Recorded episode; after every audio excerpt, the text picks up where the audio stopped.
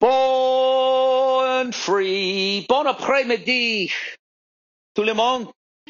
Je m'appelle Guillaume et c'est le fucking jeudi podcast après vendredi. Something about lundi. What's going on, you motherfuckers? Um, oh man, I'm you, you ever have one of those days where it's like, is the universe trying to tell me to go back to bed? Because I will. I will. Um, my wife, she had a rough day yesterday, right? And I figured out, I figured out broads. All right. I've learned how to respect these bitches. no, I've actually figured out, you know, how to be in a relationship. I just get it now. It's like you're with somebody that agreed to spend their life with you. And if you're walking around being a grumpy cunt, not only are you wasting your life, you're wasting their life too. So check in on her, right? Check it in on you. And um, she had a bad night's sleep, and my, my son kept coming in and everything. So I just said, hey, you know, why don't you go sleep in my office tonight? I'll get the kids ready, yada, yada, yada, right?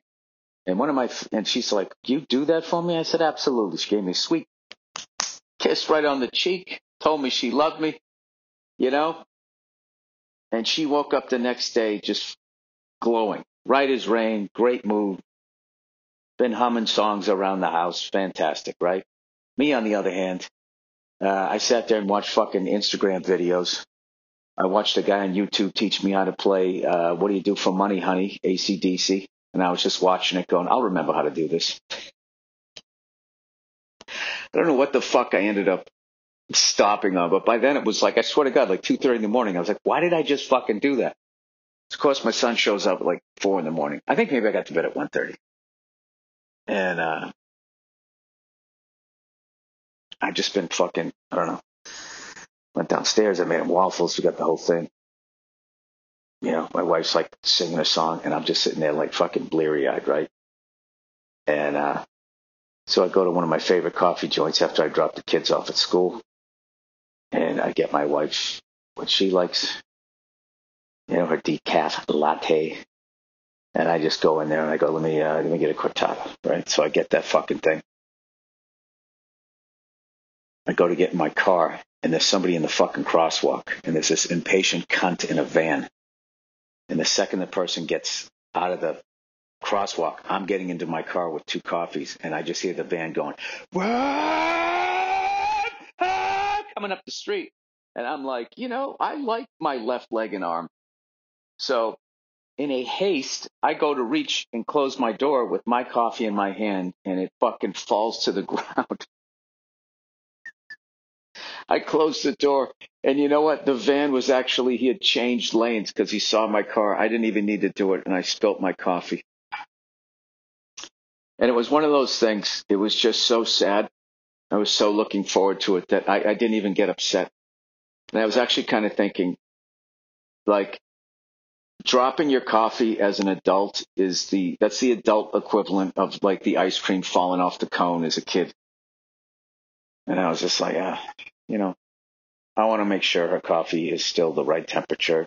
I'll bring it home and I'll just make a fucking coffee. So made myself a little cappuccino sat on the back porch, did a little bit of French, and uh, now I'm now I'm talking to you. And when I was on Instagram again, because I am, I have an espresso too. I just go back to back, fucking bang bang, just like I used to drink beer in a shot. And uh, I see Marshawn Lynch, one of the greatest running backs of all time. I would say the most unstoppable guy since Earl Campbell and uh, talking to Shannon Sharpe, Hall of Famer, right? And they're talking about the end of that Seattle Seahawks Patriots game. And uh, you got to see the clip. And it's amazing, and everything that they say and everything, I, I definitely agree with it. But I, I got to be honest with you, and you're going to say this is because I'm a fucking Pats fan, but like Bill Belichick is like, and I'm just going to say this because this fucking assholes right now acting like Tom Brady is the reason why we won all those Super Bowls, and Belichick isn't shit without him. It's like that fucking guy First of all, Belichick drafted him and then built a team around him for 20 straight fucking years and just kept with second round fucking draft picks and did what he did. And not to mention, Tom would have only won five with us if it wasn't for the brilliant coaching of Bill Belichick in that Seattle game, having the Patriots prepared for that play. Every mouth breather in the world is like, why are they giving a fucking beast mode? Everybody knew that he was going to get the ball. Right? So Pete Carroll, thing, I don't know how many times I got to break this down. He goes, I'll call this play because everybody's thinking it's Marshawn Lynch. I still have another down to give it to him. He's fucking beast mode. I like my chances there. But this play here, the whole season has either been a touchdown or incomplete. It's 100% safe. The analytics said it was safe. But he ran into a guy named Bill Belichick who actually had his team prepared for it. And here's a fucking name that never comes up in that moment. The hero of the moment, Malcolm Butler. That name is being lost to history because everybody's so busy talking about like how fucking Pete Carroll fucked up in that moment, and nobody's looking at it like, wow, the genius of Bill Belichick. It's kind of like the uh, 18 and one Patriots. It's not that the Giants had the greatest fucking playoff run that I've seen maybe ever. It's not that Eli arrived and became the superstar, even though know, the fucking New York media still gave him shit. That wasn't the story. It wasn't that the Giants had this unbelievable run. It was that the Patriots lost. So, um, this segment is called Shining the Light on What the Fuck You Should Be Looking At If You Understand Football. Um, Bill Belichick is such a fucking genius that he made Pete Carroll look like the dumbest fucking coach of all time. And Pete Carroll isn't. He's a Hall of Fame fucking coach. All right. And it's very easy after something doesn't fucking work out to be like, well, why the fuck didn't you just do this? You know, it's like all those fucking assholes when uh, that that submersible went under. All these fucking assholes like, you wouldn't catch me fucking doing that. Fuck you talking about? Look at some of the rides you go on at Six Flags fucking bungee cord to your goddamn leg and, you know, and all of these stupid fucking roller coasters that they run 24 7 and occasionally spray some WD 40 on. You'll fucking get on one of those. You just don't have a boat.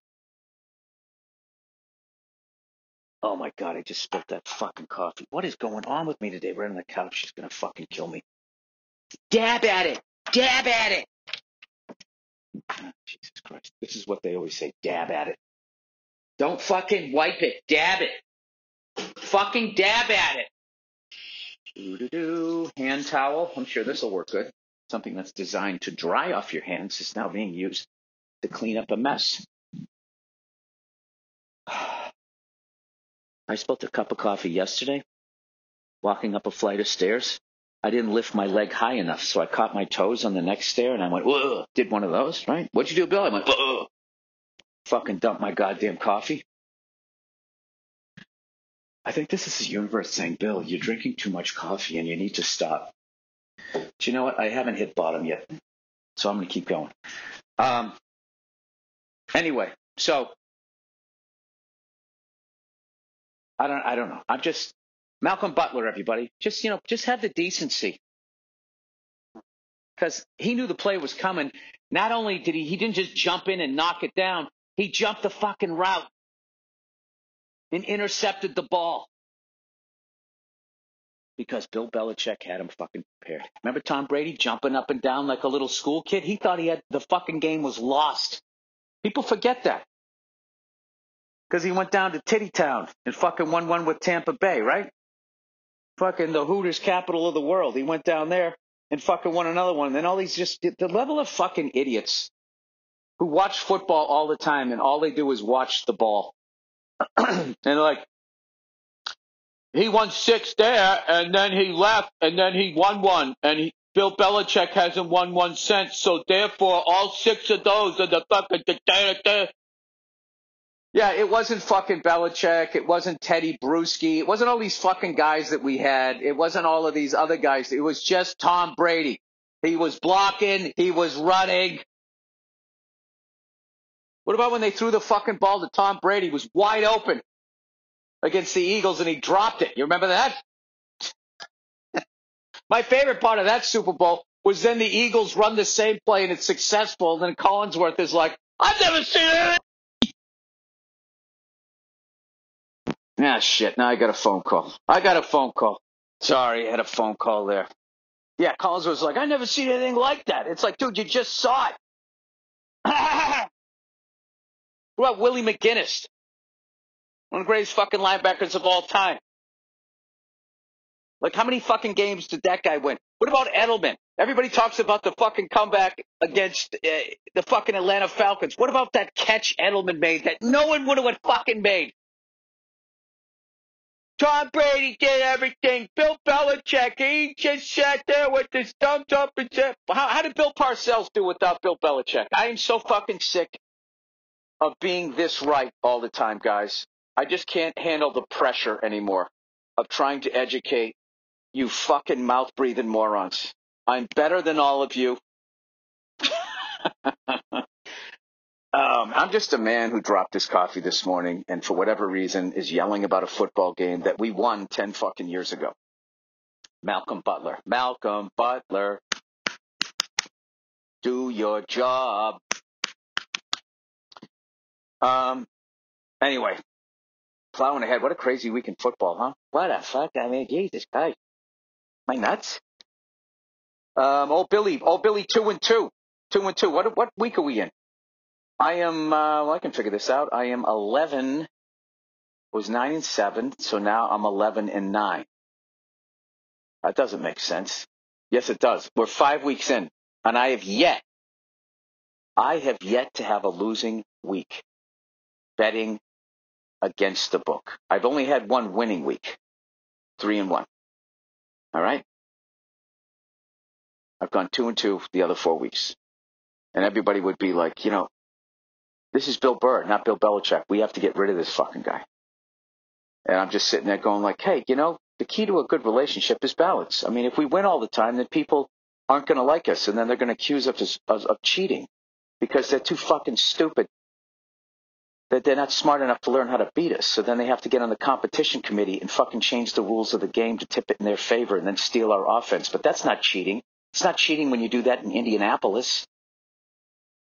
It's Indianapolis. They they grow our corn. You know, you know those people out there, they put their pants on one leg at a time as they go to their clan meeting. Um, oh, the caffeine, she's kicking in. I did full downs the other day in, in the helicopter, man. Um, I was fucking crushing it. The only thing I have to do is at the very end is add left pedal. That's what I have to do. Because if I was ever to land on the grass there, I was just a little cockeyed because you want to look right down at your feet like that's the ground. That's the ground right there. Am I going to make it? But you don't. You look long like a fucking stud. Like I know I'm landing this shit. I got to make sure I'm straight because once somebody fixes this thing, I'm flying it over that fucking horizon. That's how you're supposed to be. I like Billy Caffeine. Billy Caffeine has confidence. Billy Caffeine talks shit. Billy AM. Billy AM's looking at the ground. His fucking shoulders are slumped.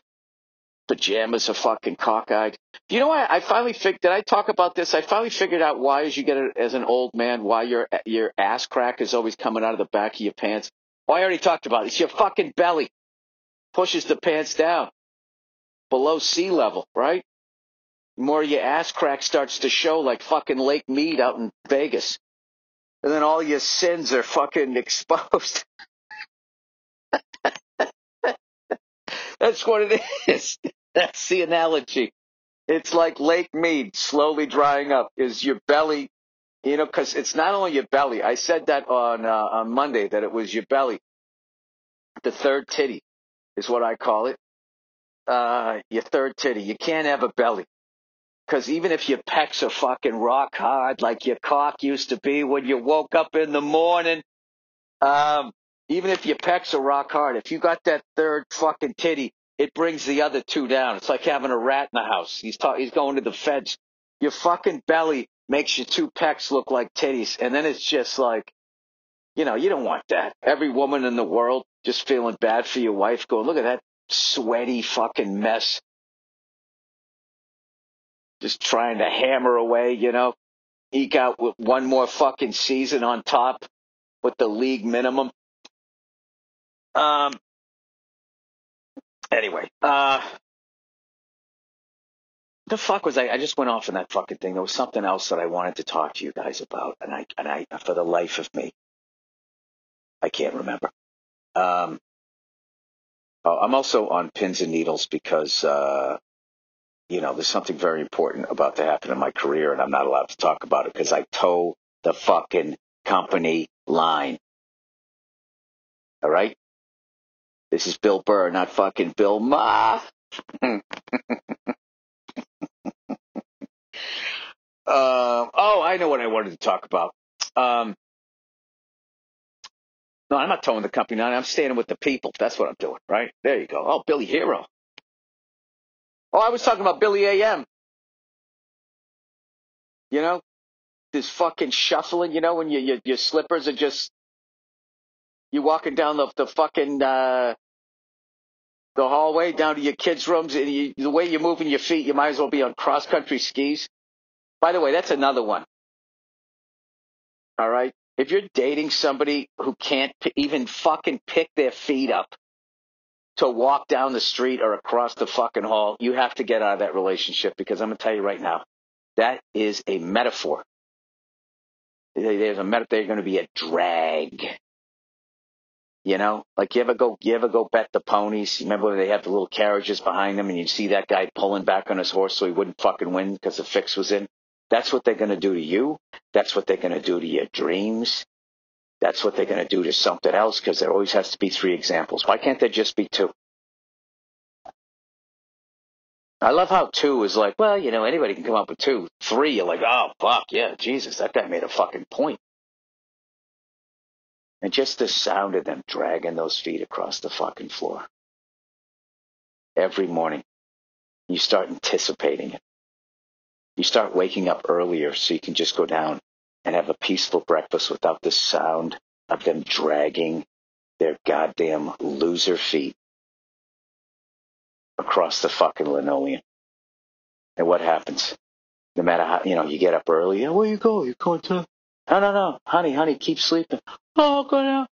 Oh, oh, I'll make you breakfast. Ugh. And then you just find yourself thinking murderous thoughts. And you try, and you're rewinding in your head. Like how, what happened to you in your childhood that led to you marrying a shuffler?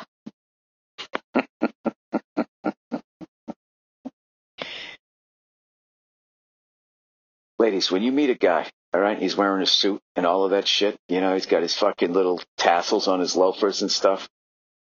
All right, if you can, you know, be sitting down. You gotta go, oh, those are nice shoes. Let me see those, you know, and then he'll fucking, you know, bring them up a little bit. Look at the soles. You look at the soles of a man's shoes, you'll see the man's soul. You'll see who the fuck he is. If the tops look really fucking new and the bottoms look like he got fucking dragged by a bread truck, you don't want to be with that person.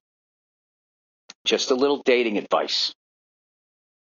Just a little daily dating advice. If you are dating somebody that yawns and doesn't cover their mouth and literally is doing like a fucking yawn, like one of those big cats in Africa, except they're not bringing home the fucking bacon, you're going to start thinking about having a harpoon and throwing it into the back of their throat. And if you marry somebody that shuffles their feet and yawns like a fucking cheetah, like a leopard, dude, you want to hear a fucking hilarious text message that I got from a buddy of mine back in Boston? Listen to this. This, this is, listen to this fucking poetry uh, and I'll read it in his accent. Uh, my personal feeling is that these insular towny types are getting exposed for their small town shenanigans.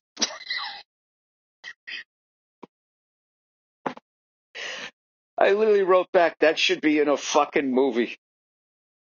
I mean, you could have pitched that line to be in the fucking Departed. Um, by the way, he was talking about a murder slash cover up. That was his take on it. My personal feeling. Not his feeling, his personal feeling. is that these insular towny types are getting exposed for their small town shenanigans. Small town shenanigans, murdering somebody and covering up. Fucking hilarious. Um, speaking of the fucking departed, one of the great Hollywood combinations of all time. I mean, I think I can promote somebody else's movie, right? Is that how it fucking works? Leonardo DiCaprio, Martin Scorsese have a new movie coming out, and I will be seeing that. Um, I'm going to see that this weekend. Killers of the Flower Moon. I actually started to read the book and then realized 80 pages in that I was too dumb to do this. I also found out that there was a movie. Hey, the lovely Nia, come on in, sweetheart. Hi. I'm doing my podcast. Oh. Come here. Can I just read you one thing before I hit pause? Um, this is what my buddy wrote me Okay. from back in Boston. Hi, everybody on the podcast. Oh, It's been a while. it's been a while. It's been a while because I, you know, I feel like our, our interactions are on my Instagram now, not so much on the podcast. Oh, really? Did you happen to know your Instagram page? Look at you just needy promo. You fucking hooah. How did Don't you? call me a hua. I didn't call you a hooah. I You called called you a a hooah. hooah. You watch The Sopranos. You think it's funny. Uh, real quickly. Yes, uh, um, quickly. how'd you sleep last night? It was great. Huh? Great. Huh? Bill was. I had, you know, I was having a bit of a rough day yesterday. I didn't have enough sleep. I was traveling recently. Reed lashing out at her husband. I was a little grumpy. La- uh, Let's just threw some things. that I did not throw things. Stop, te- stop telling You threw your that. words at me, and I have to tell oh, you God, that that words. that hurt more the than you actually throwing something. Oh God, you're the main thrower of things. Um. Anyway, You just reached for that. what was I gonna say? Oh, oh. So yes, I was having I was having a little bit of case of the grumpies. Uh, you uh, and Bill said, you know, why don't you sleep over the garage and get your nine hours? That's how I treat the ladies. Why don't you Um, go sleep over the garage? Yeah, go sleep over the garage. Um. Yeah. Anyway, so I slash did podcast that. studio slash, Slash- workout room slash, slash everything. yes. uh, the all-purpose room. Um, and I'm glad that I did because I had a great night's sleep and I feel so. Get to the point. better. Your husband is awesome. This isn't about you. I thought it was. No. Oh, the point is my husband's awesome. There we go. All right, you got to press pause. Bye, everyone. Bye. All right, I didn't even have to fucking stop. She just uh, whatever. Anyway, plowing ahead here. Um, yes. So don't marry a fucking shoe shuffling big yawner. All right.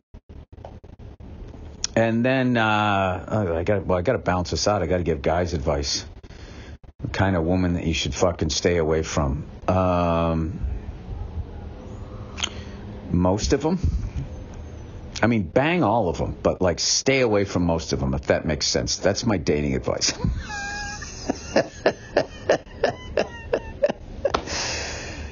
uh, when did a playboy become a fuckboy? Like they've really just labeled everything to try to make. Don't fucking listen.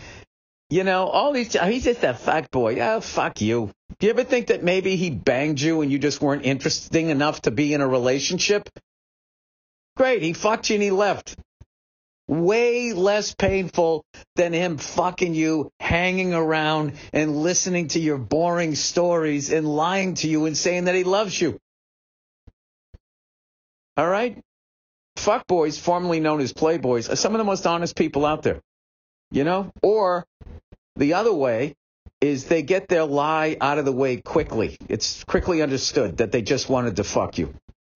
And who's kidding who? You wanted to fuck him. He came in there with his blazer and he had his scarf around his fucking neck. Old school playboy. He came in there. You were enamored. Right? You were enamored and you wanted to see what would it be like with a guy that could bang anybody but has decided tonight to bang me. Right? And you live that life and your ego gets in the way. Your ego told you that you were more interesting than any other woman out there. You were the most interesting woman on the planet. Well, guess what? You're not. And this is the great thing about being a woman, right? Is even when you lose, you still got fucked. I've never met a guy that got laid and then she didn't call back and then, well, what the fuck? He doesn't give a fuck. I had a good time. I had a good time. I wished it continued. It didn't, but at the end of the day, it was a good fucking time. Women are like, I thought I was going to be able to take half your shit. I thought I was going to have the option to work or not. Like, th- they want that and, and dick. While listening to Beyonce and acting like they're an independent woman. I mean, that is the world that we're living in. And then when you look at other countries around the world and you see the way they treat their women, you start to understand. Yes, it was wrong to give women this many rights. People, when we return, we're going to be talking about women's suffrage. Did we go too far as men?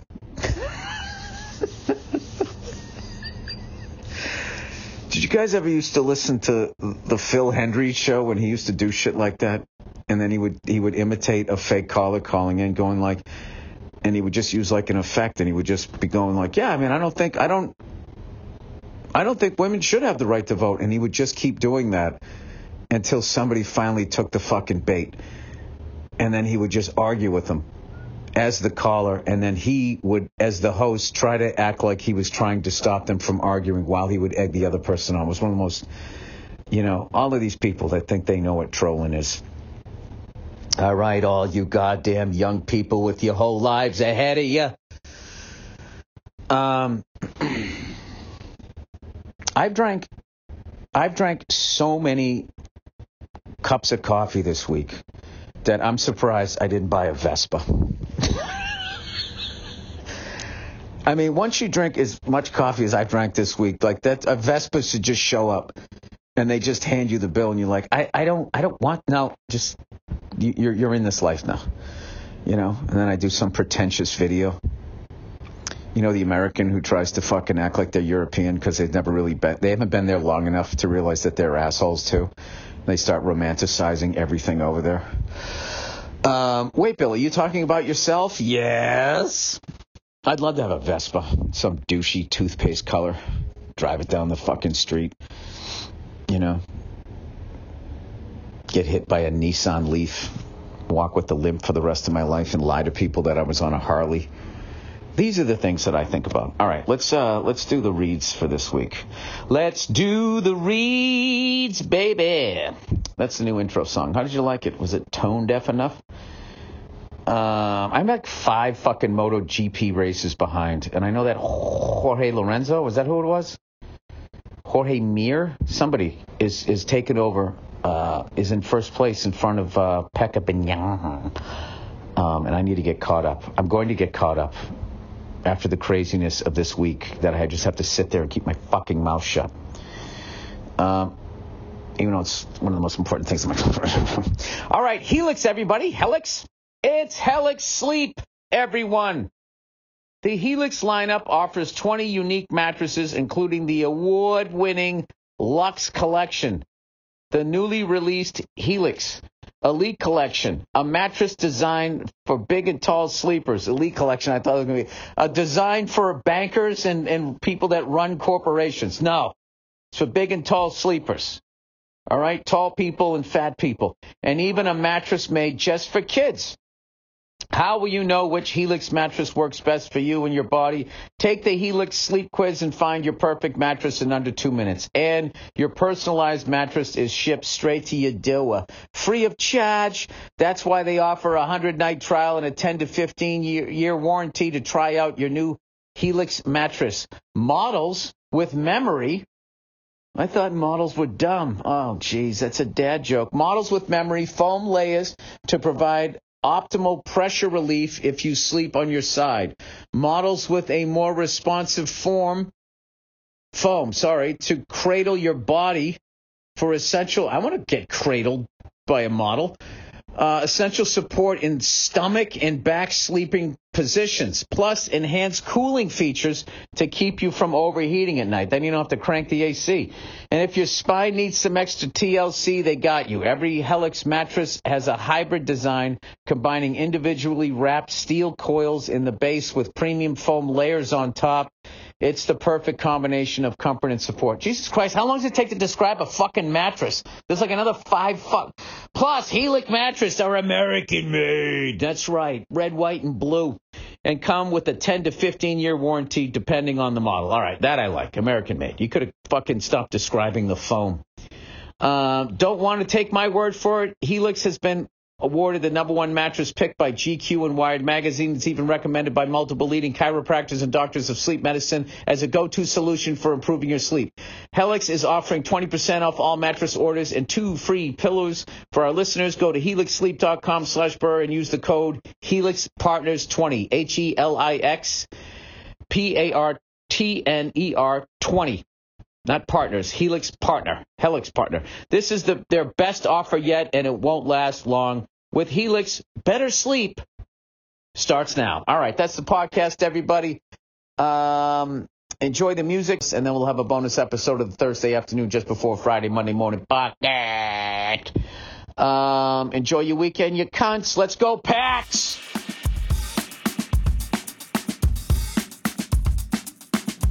Hey, what's going on? It's Bill Burr, and it's time for the Monday Morning Podcast for uh, October 19th, 2015.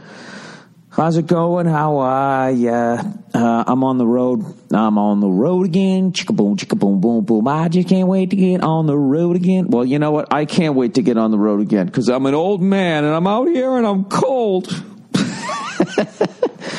Oh God, I love the Midwest, but it's right right when the fucking winter starts. This can be kind of a motherfucker. You know, this this takes me back to my days.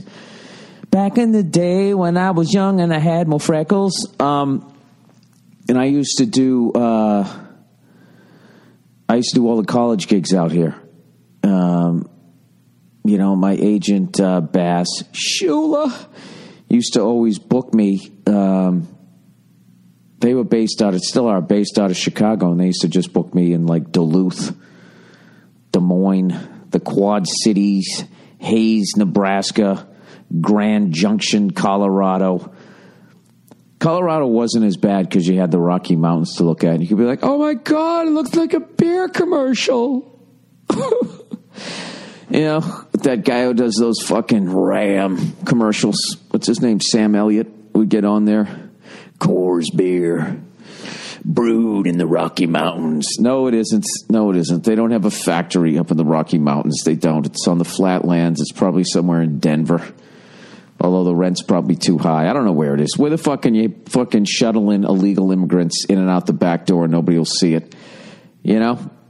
That's not up in there. You're not going to get illegal immigrants to go up to a fucking mountain. All right. They're already like, listen, dude, I already swam across the fucking filthy river to get in here. Okay. I'm not walking up a mountain.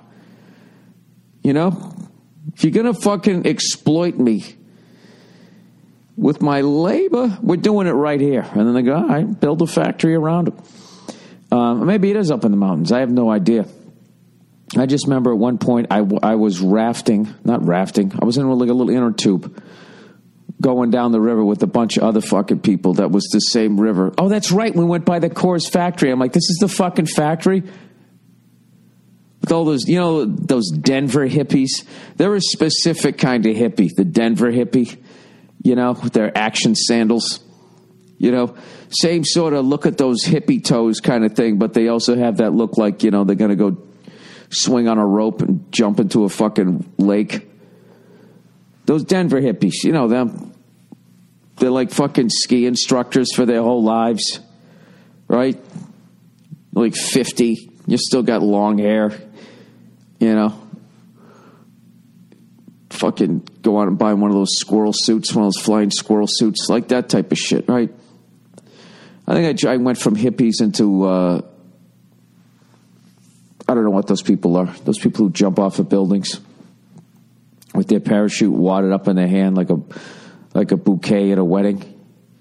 You know, and then they just throw it, wee, except it saves their life. You know? I don't mind that those cunts do it. It just bugs me that they have to film it. You know what I mean? You know, if you're awesome, why can't you just be awesome and just go do it? You know, the fact that you got to film it that really knocks it down for me. You never saw Superman with little fucking GoPro on, did you?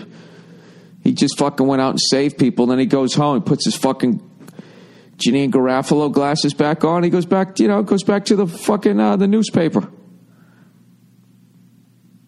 Dude, Clark Kent couldn't close a fucking piece of pussy if I, he never he never banged Lois Lane, did he? I mean, granted, she had a crush on a superhero, but you know, you could work on her insecurities.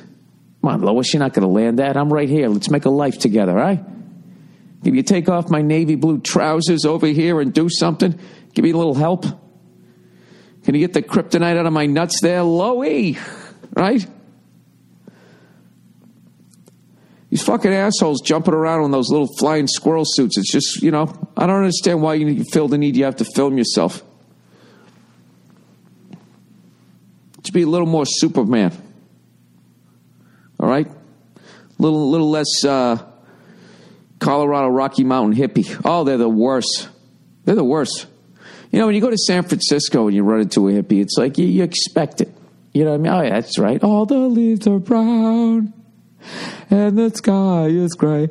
And the sky is gray. I have dirty feet. Sorry, sorry. Excuse me. I usually can kind of carry a tune. Um, when you go to Rocky Mountains, what, what do you expect? Do you expect you're going to see that guy walking around with the orange crush barrel around him? Remember that guy? I think he died. The guy used to go to all the Broncos games. You know? Expect you're going to see that. You're going to see some uh, frontier kind of ladies, right? You expect to see Sam Elliott drinking a Coors, Coors Light, the silver bullet. That's what you expect to see. And then you show up, and there's just this new fucking hippie. This hippie that skis. Hippies don't ski, right? Hippies don't base jump. It's a special kind of heat when you're up there, too, in the mile high city. By the way, how about how about a hand for the Cleveland Browns this way this week? You know, finding 87, possibly 88 ways to lose that game to the Denver Broncos. Granted, the Broncos were fucking up too. Unreal. When fucking uh, Peyton threw that pick, if Eli threw it, it would have been dropped. You know? Fucking Eli is the, the, I'm telling you, I don't ever want to see that guy on the other side of the field again. The football gods love Eli Manning. Unless he plays the Eagles. The Eagles always play the Giants tough. There's always that one team. You know, there's always that one fucking Achilles symbol. But I swear to God, if Eli threw that ball, you know, that the linebacker went right to him, he would have been like, oh, take a look, and he would have dropped it. Eli would have got there with his face all mushed into that fucking helmet and you just look at it. Like Eli, he looks so dumb in a helmet. He should be still wearing his Dockers with his pads underneath it, you know. But you know, goddamn well, Eli's going to go down the field. He's going to throw a fucking ball. Somebody's going to catch it between their helmet and their taint. It's just, it's over. Even when he fucks up, like just shit, just it's it's over. You cannot beat the man. At some point, the glass slipper's got to turn back into a pumpkin. That's my prediction this year. Is Eli's going to throw a pick in a big situation, and for the first time in his career, somebody's actually going to hold on to it. That's what I'm hoping, anyways.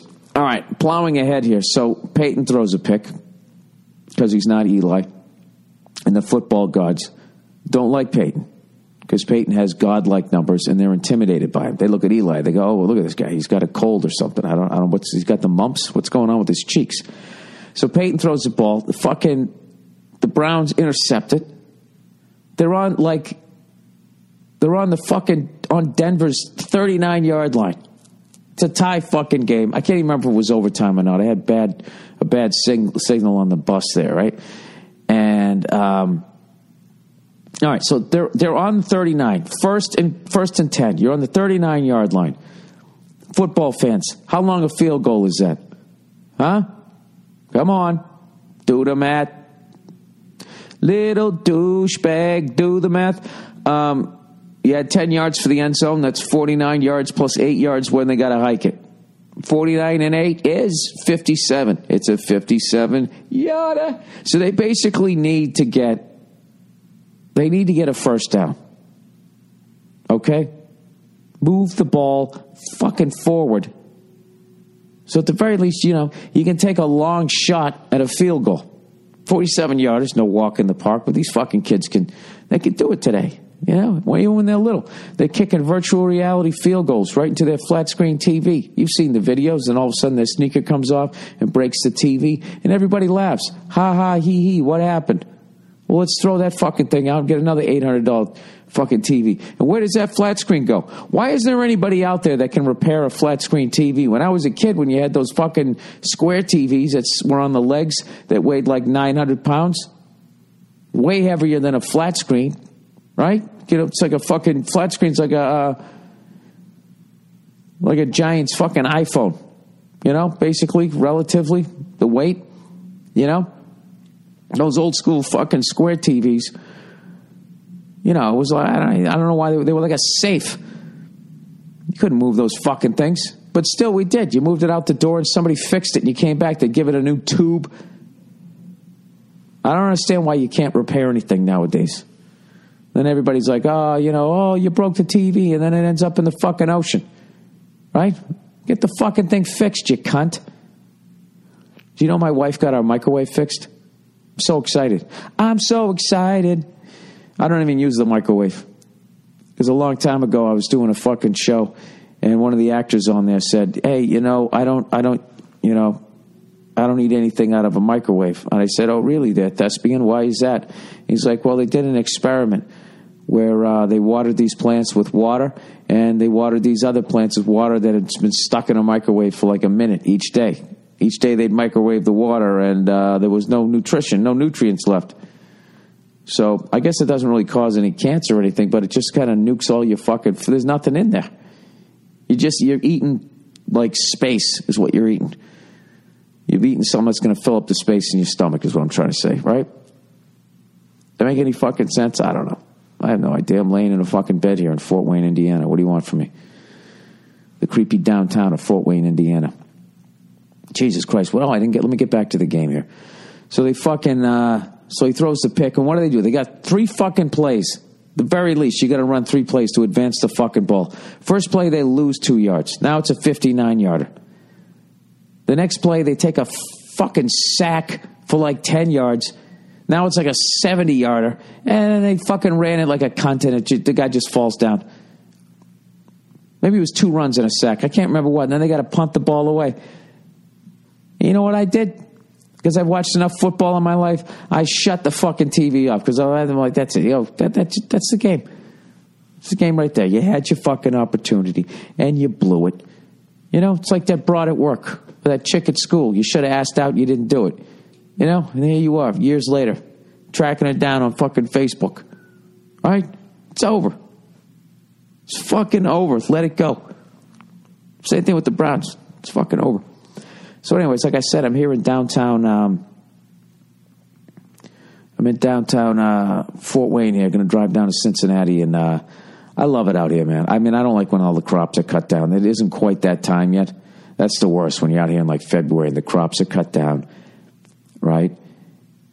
And it's overcast. That overcast sky, you know, because it's so fucking flat, you can actually look look out as you're driving down these country roads. You see where the overcast sky meets the ground and the crops are cut down, dude. And, you know, I never understood how a band like Slipknot came from fucking Iowa. I'm like, what, what, what the fuck are they so goddamn angry about? Yeah, you're out here milking cows, you know?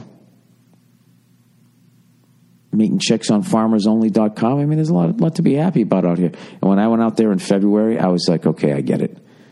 Now I get it. There's nothing to fucking do out here eight, seven, six, six, six, five, right? All of a sudden it all starts making sense. Making sense, making sense.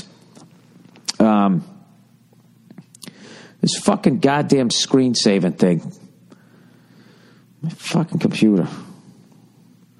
Five seconds, I got to put my password in. Why are they acting like I'm so fucking important?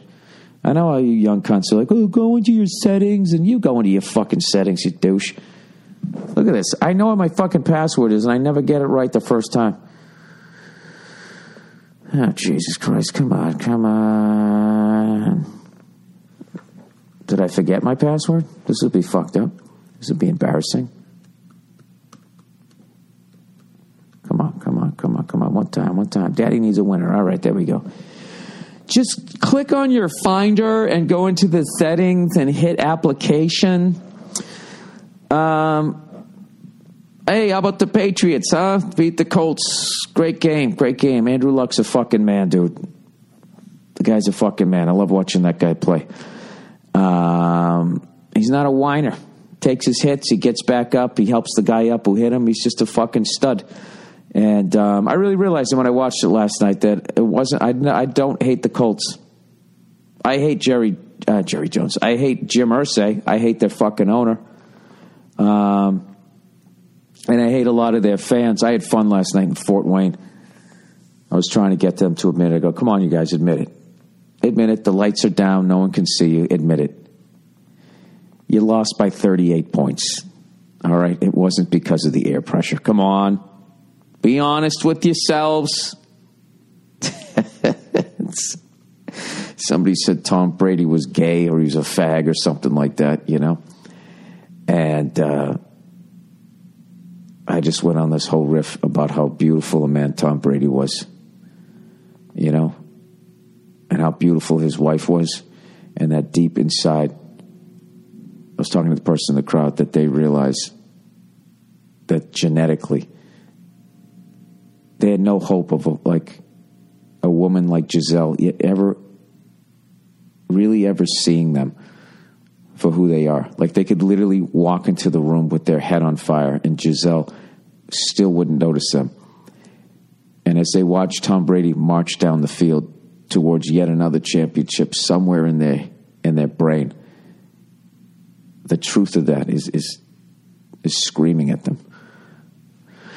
I went to a dark place. Whatever. I'm in the fucking Midwest. They're starting to cut the crops down. Um, I was at the Embassy Theater last night, and uh, I actually watched this whole video on that. Um, I love old theaters that were going to get fucking torn down and people saved them. That's actually um, one of my uh, soft spots as far as uh, something I could get behind. I actually did a gig in Fresno, and I talked to the guy, and he was like still trying to raise money to keep that thing going. And I, that reminded me how I told him I was going to go up there, maybe do a show or something like that. I can't remember if it was in Fresno, if it was the one in uh, Bakersfield. I don't remember, but they were both great theaters. And um, I watched this whole video on it, and like, like Bob Hope had his first MC gig here. Just the, the level, they always had the same history. These old theaters was always like it was a vaudeville theater, you know, and then it became a movie theater and then uh, you know it starts to go down in like the late 50s and 60s it becomes a porno house. And then in the 70s they were going to tear it down and then somebody came in and saved the fucking thing. And now it's awesome again. And uh, the embassy theater basically had that same thing minus the porno house. It was never a porno house which makes sense here because they don't sell booze on sundays. Like all the liquor stores are closed. They don't even sell beer out here. But um, dude, they got a, they got a minor league uh, whatever basketball team out here. It's called the Mad Ants. How fucking hilarious! A fucking great name, the Fort Wayne Mad Ants. Um, I'm a nerd for this shit. I love this stuff out here. I used to have family lived out here, you know, way back, way back, like a hundred years ago, and um, they had a farm. This is I have this weird connection out. Even though I didn't grow up out here, my bloodline is from out here. Indiana, Michigan, Ohio, all of that shit. So I have this weird connection when I come out here. Um, you know, I had family lived in Wisconsin, all these places that I'm going to. So like they're going to the city was Chicago. You know, that was the big deal. And um, so, anyways, and I was hoping when I was going to go to Chicago that the fucking Cubs were going to be in the World Series. How exciting would that be? How exciting would that be? And uh, now look at it. Oh, by, by the way, can we go back a second? Those fo- I don't understand people who thought that we were going to beat the Colts by a thousand fucking points. The Colts made it to the AFC Championship game. I, I, I just don't fucking understand how people look at it. And ESPN hyped it up that way. And then during the game, they're going like, "Well, what's going on here? Everybody thought that they were going to fucking." It's like what? Because Tom Brady's dad says score fucking sixty points on him. All of a sudden, that's the line. That's like watching Toronto playing Kansas City. They hit one walk off home run and flip their fucking mullets, you know, and do you know you know you fucking actors run in musical theater that attitude run where they start to run sideways looking at the crowd and then do like the head whip and then fucking run off stage with their arms dangling behind them. That's how Toronto ran the bases, and everybody's like, oh shit, here come the Blue Jays. Giving Kansas City no respect whatsoever. Kansas City went to the dance last year. They almost won the fucking World Series. And here comes Toronto, these dirty, filthy bird cunts come waltzing in like it's a foregone conclusion that they're going to the World Series. And now look at you. You got the old right there, Fred. You're down 0 2. All right? So why don't you quit flipping your fucking bats and get back to playing the goddamn game so a fan like me can enjoy a nice seven game series? Now look at you, you dumb cunt. You got to win four out of five.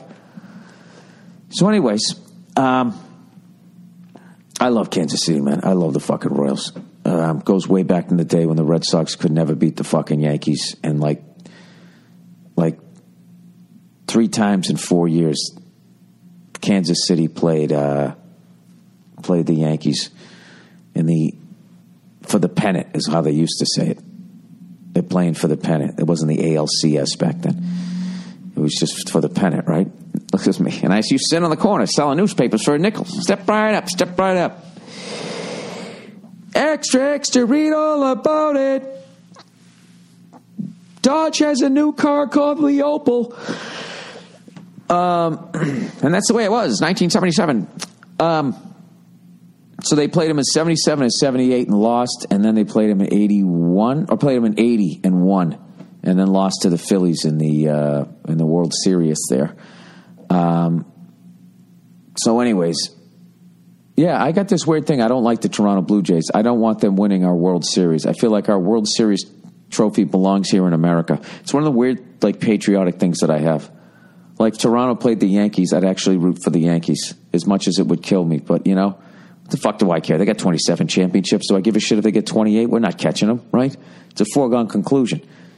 You know, they went on the run. Whoever goes on the run early on, you know, they they have it forever. Fucking Montreal. When you're fucking winning them like before the Titanic sank, nobody's gonna catch you. If you went on a run back then, you're not gonna. There was like nine fucking teams, and yeah, you had to win like two two playoff series Dude, in baseball, do you know if you won the division that was winning the pennant? There was no ALCS, no wild card, no nothing. You just immediately went to the World Series. So you had to win one playoff series. So I got to tell you, I got this weird thing with that. Like, you know, even like the Celtics, when we won like a, we won 11 in a row or nine in a row, 11 in fucking, you know, 13 years or something like that. I mean, come on.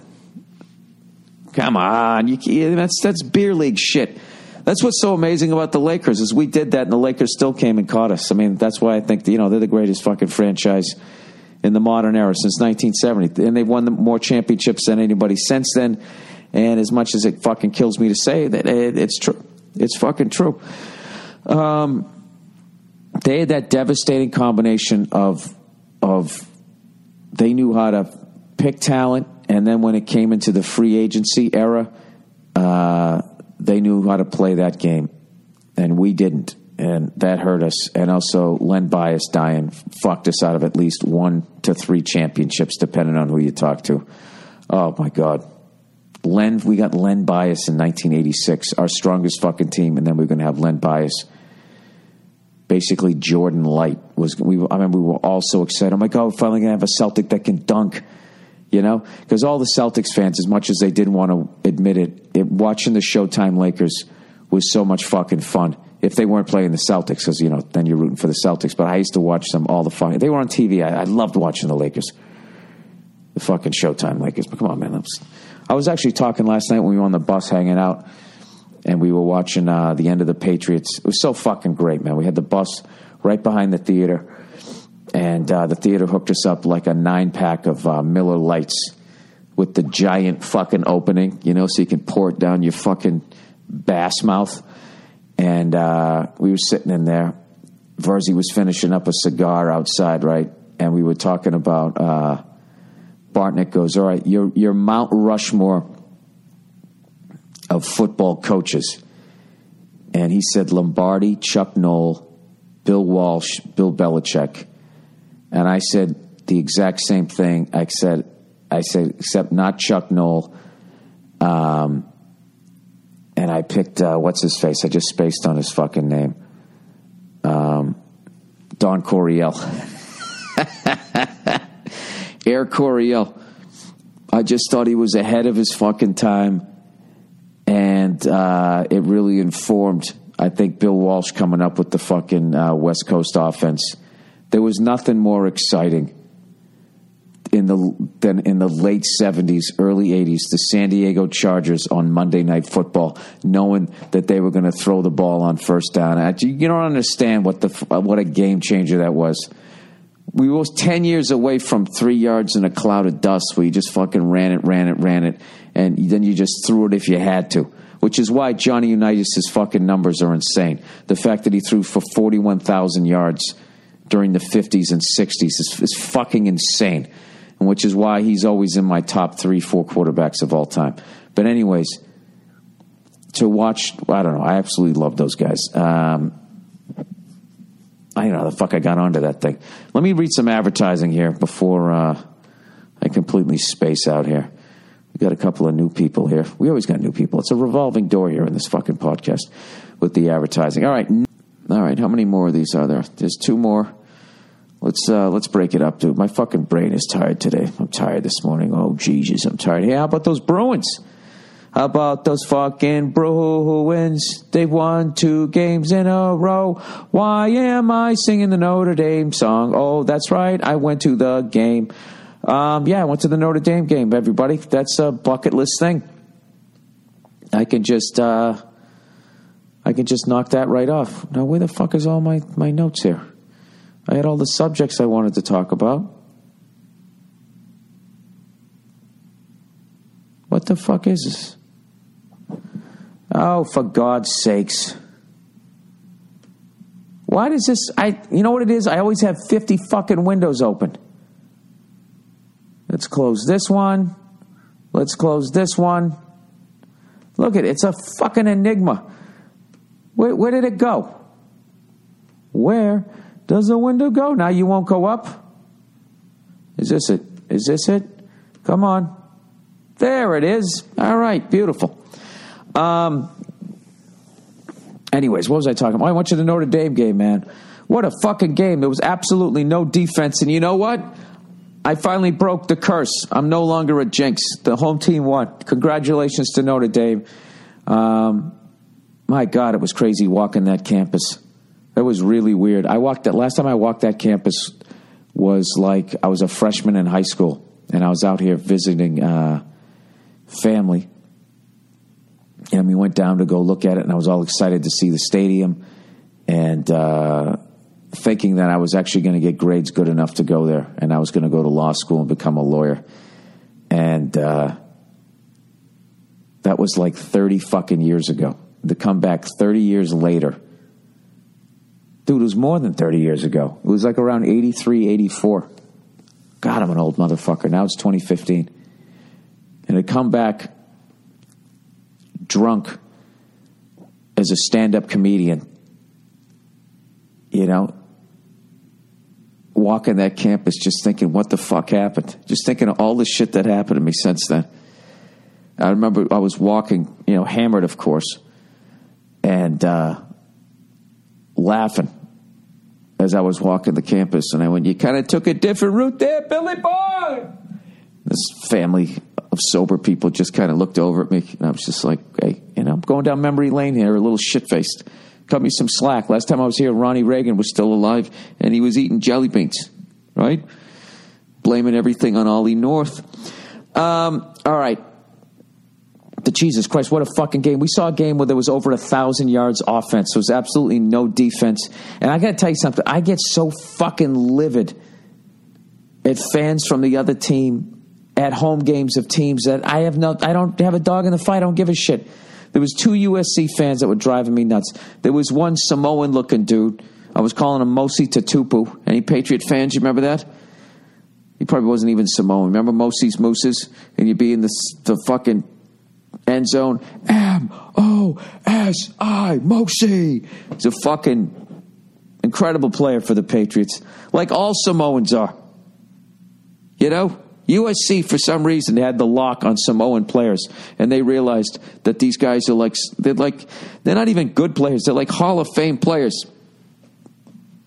For some reason, they were the only ones that were drafting them going out there and flying out and talking to their mothers, lying to them, saying your kid's going to make the fucking NFL and we're going to fucking fix up your fucking house out here, whatever the fuck they tell these goddamn kids. Um, so he was doing that shit, and every time, you know, Notre Dame first play, like throws a fucking 70 yard bomb for a touchdown. And he does that stupid thing, you know, where you, your team just got scored on, and then you sit there nodding, like, okay, okay, like we can handle this, we can handle this. And you want to be like, excuse me, sir, you're not on the team. What are you nodding for? And then there was this fucking old white guy with the most faded fucking USC jacket and hat. So you could tell he was a fucking real fan who sat out there in the LA Coliseum. I mean, it was like sun damaged clothes that he was wearing. It was just like his skin. You know, white people will wear shit till it's falling off our fucking bodies. You know what I mean? I'm telling you. We're fucking, I don't know what we are. We're sentimental and cheap. We don't fucking put lotion on our faces. Our faces is all, are all fucking sun damaged. This guy was a mess, man. This guy looked like a fucking Dust Bowl farmer. And you know he was from LA right? One of those douchebags. And they both bonded and they kept high fiving each other and they were fucking annoying me. And I was sitting there going, why am I so mad that these USC fans are USC fans? I just hate it when the other team's fans come in and they take over the fucking stadium. But what I was psyched about was we sitting around all Notre Dame fans, except for this one USC douche who showed up in the third quarter with his girlfriend wearing this like camel hair coat, it almost seemed, with a scarf draped over it and it was just such a fuck. I, I he was such a douche. He was such a douche. You had to like respect it. Um, he just looked like that guy you were going to see on American Greed when he was in his fifties. Just complete sociopath, completely entitled. The whole fucking thing. Like you know, they have that expression. He's a comics comic. You know, a musician's musician. This kid we were joking was he was like the douche's douche. Like douchebags would have looked at him like, oh, look at he's fucking crushing it. Just in at one point, my favorite part of the game because you know he was a USC fan. I heard him talking all douchey and loudly, and Notre Dame was down on the goal line. They stacked like three receivers on one side. And he's just like, look at that formation. Why would they stick all those guys there? Then, of course, Notre Dame runs it up the middle for a touchdown. And I just turn around and looked at him. I said, Oh, it's because it clears out the middle. And he's like, Oh, we're not even good this year. That's what he said. Oh, I just wanted to fucking choke him, right? This goddamn scarf. And listening to him losing faith. Like, I just want to, I, like, the old me when actually got into it with them. Being like, dude, why are you cheering this? guy? He showed up in the fucking third quarter. But, you know, he probably been like, oh, that's because I spent the first two quarters in the press box. My last name is Trojan. My dad owns the university. You know, he's one of these fucking cunts. You know, but of course, you know, it was with a good looking girlfriend. She does. She's at that age. You know what I mean? She's going to hitch your wagon to that. She's, she's with a fucking absolute sweetheart. God, that's got to suck, man. If you have a daughter, right, and she just marries a douche. You know, the two. First of all, you don't want her, you don't want her to be hanging around some fucking pussy hound either because you're like, all right, this guy's going to cheat on her, break her fucking heart, blah, blah, blah, blah, give her a fucking STD. And then you get the other thing if just marries a douche. You know, you get that weird feeling where, like, okay, at least she'll be taken care of because you know he has money because he's a douche and doesn't care about things and would pour shit in the water supply if it got him another scarf in life. All right. So you want him to come home with like a fucking, you want her to come home with a, with a fucking, uh, I don't know, with like a nice guy. But then you meet him, he's a nice guy, and then somewhere you're going to resent that. Kind of be like, this guy's too fucking nice to really go out and make it, you know? You're just going to accept things, you know, and make pumpkin bread. And I'm a fucking idiot. All right, Let me just let me just plow ahead here. Let's get to the questions. Oh, by the way, I saw a movie on the plane ride out here. A movie that I wanted to see. Uh, there was a movie uh, called Dope that came out, I think, last year. It's fucking brilliant. It's such a great movie, and the performances in it, and the way it's written, um, the whole thing, wire to wire, was just done so perfectly. Um, it's one of the best movies I saw. I was riding out with my buddy. We were on the same flight, and um, we got another passenger to switch, so we were fucking hanging and drinking on the way out to go to this fucking game. We just had the best fucking time. And uh, I started watching that movie, and within like five minutes, I'm really fucking giving him the elbow, going, "Dude, you got to put this fucking movie on." And um, just the whole way that they executed the thing was phenomenal. Um, so definitely check it out. You're like, what's it about? It's about uh, a kid who lives in the inner city and he's not in a gang and he sucks at sports and he's a fucking nerd. He's a total fucking geek. It's the kind of basically black kid that they ne- really never put in movies. You know what I mean? Because it's like the other two are exciting, are living exciting lives. Like when you're in a gang, there's life and death shit going on. And then, you know, if you're fucking playing in sports, you know what I mean? That's like, uh, you know, three, two, one. You're going to have that whole movie thing going. And sad to say, those are the two fucking kinds of like black guys that they put on TV. They in gangs on cops and then on TV, crushing your team's hopes and dreams. That's it. They they never show the fucking nerds that are down there that enjoy books and want to go to college and want to get the fuck out of there. So not only that is it an original thing like oh this part of the city and they're going to do this this feels new it's actually socially a great thing to show there i'm off my fucking tree stump. It's a fucking great movie. All right let's plow ahead here. Um, so the cubbies are down 2-0 toronto is down 2-0 um, there's this weird thing that you know if the cubs are in, in the world series um, i'm going to be in chicago at that time doing three nights three nights of shows and my agent was already worried going dude that city is going to fucking shut down so there's a possibility we'd have to move the the, the shows later or you know who knows what the deal's going to be. We have to accommodate the people of chicago. So i'm like i don't give a fuck. Move the move it later. I don't give a shit. I'll scalp a ticket and go to the game. And he goes all right done deal. So I actually really like the Mets this year because uh, one of the guys I work with on F is for Family, sweetheart of a guy, is a big Mets fan. He's a fucking diehard Mets fan. And when it looked like the Mets were shit in the bed, he had this happy-go-lucky attitude about it, going like, you know, because he actually got me into it. Like back in August, I go, to the Mets win last night?" And he just laughs. He goes, "No, we lost again." I go, oh, "I'm sorry." He goes, "Yeah, we're gonna blow it. We're gonna blow it." I go, "You still gonna watch?" So he goes, "Yep, gonna watch every game." So just seeing a true fan like that, it kind of got me on the fucking bandwagon. Um, but I also love the Cubs too. I actually, for some reason, it makes no sense as a Boston fan. I kind of really like the Mets too. But I also, you know, the Cubs. You got to root for the Cubs. Being a Red Sox fan, solidarity. They're going through a curse. I want to see them win, right? Get that monkey off the back. As much as I can't stand people who wave hankies during fucking games, I give you a pass if you're a Steelers fan because they came up with it. The terrible towel, you know. For the love of God, can you be a fucking sports fan and put your hanky down? Standing up, waving that thing. The people behind you can't see. It's the playoffs. Playoffs. People want to see it. Um, all right, let's read some fucking questions here for the week. Uh, yeah, the playoffs come around. All the douches come out with the fucking noisemakers and the hankies and the signs. Get out of the fucking way. There's a reason why there's stadium seating. It's so the person behind you can see. You start standing up, flailing your fucking arms around, trying to get on TV. The rally monkey. Ugh. All right. Halloween movies. Um, hey there, Billy on Elm Street.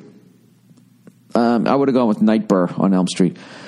Uh, are you into horror movies? I've heard every podcast, and I'm not sure you've ever talked about it. Uh, what movie scared you as a kid? Uh, there was a movie where this fucking maniac, this chick was skating.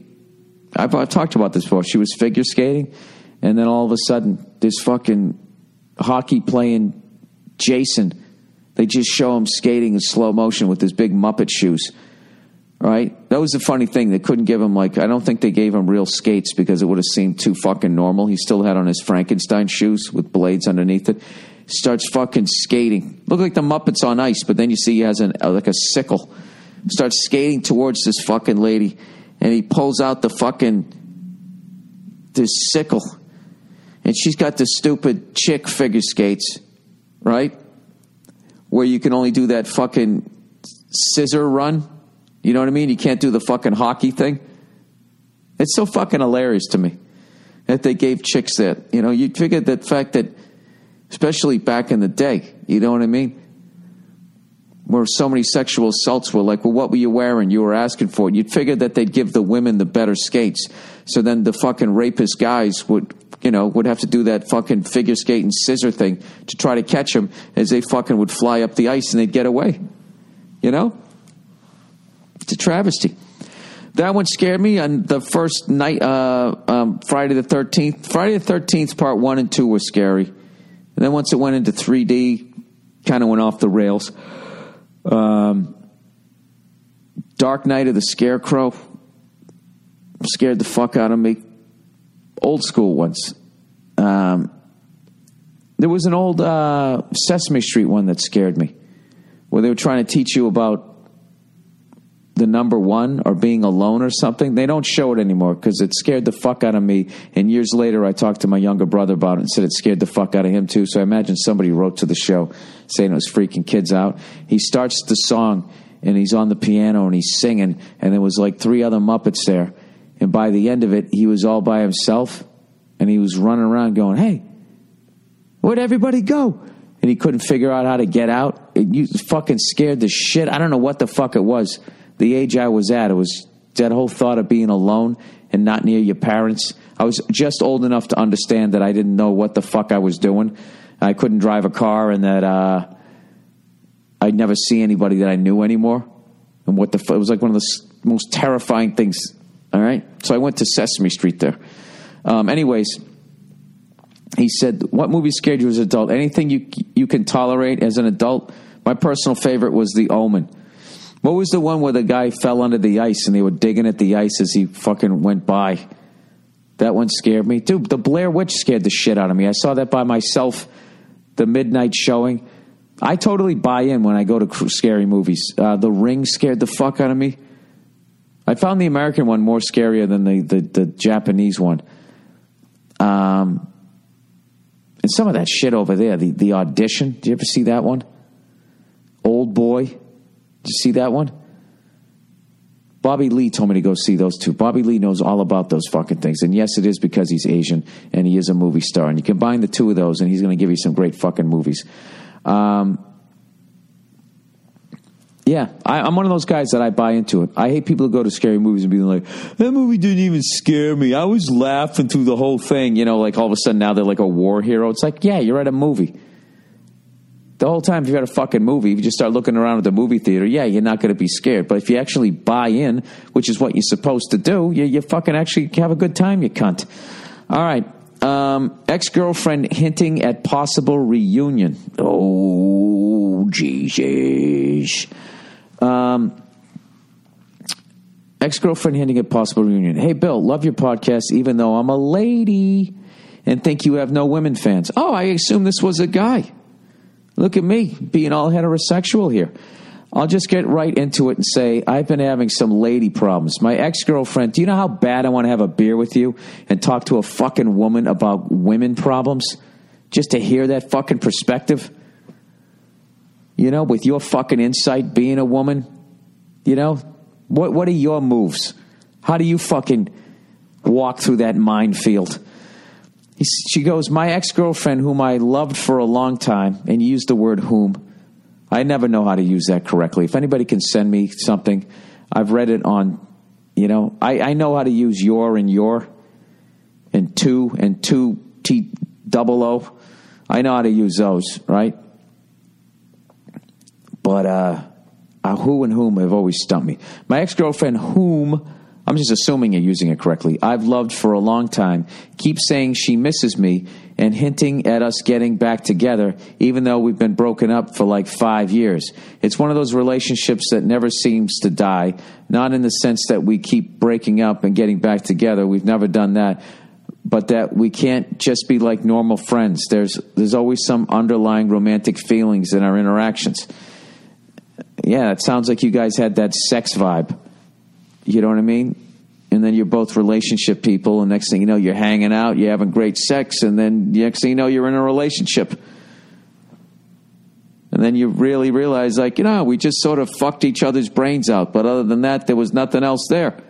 But then every time you run into each other, there's still that, hey, we can uh, go fuck each other's brains out that you confuse for the spark of love.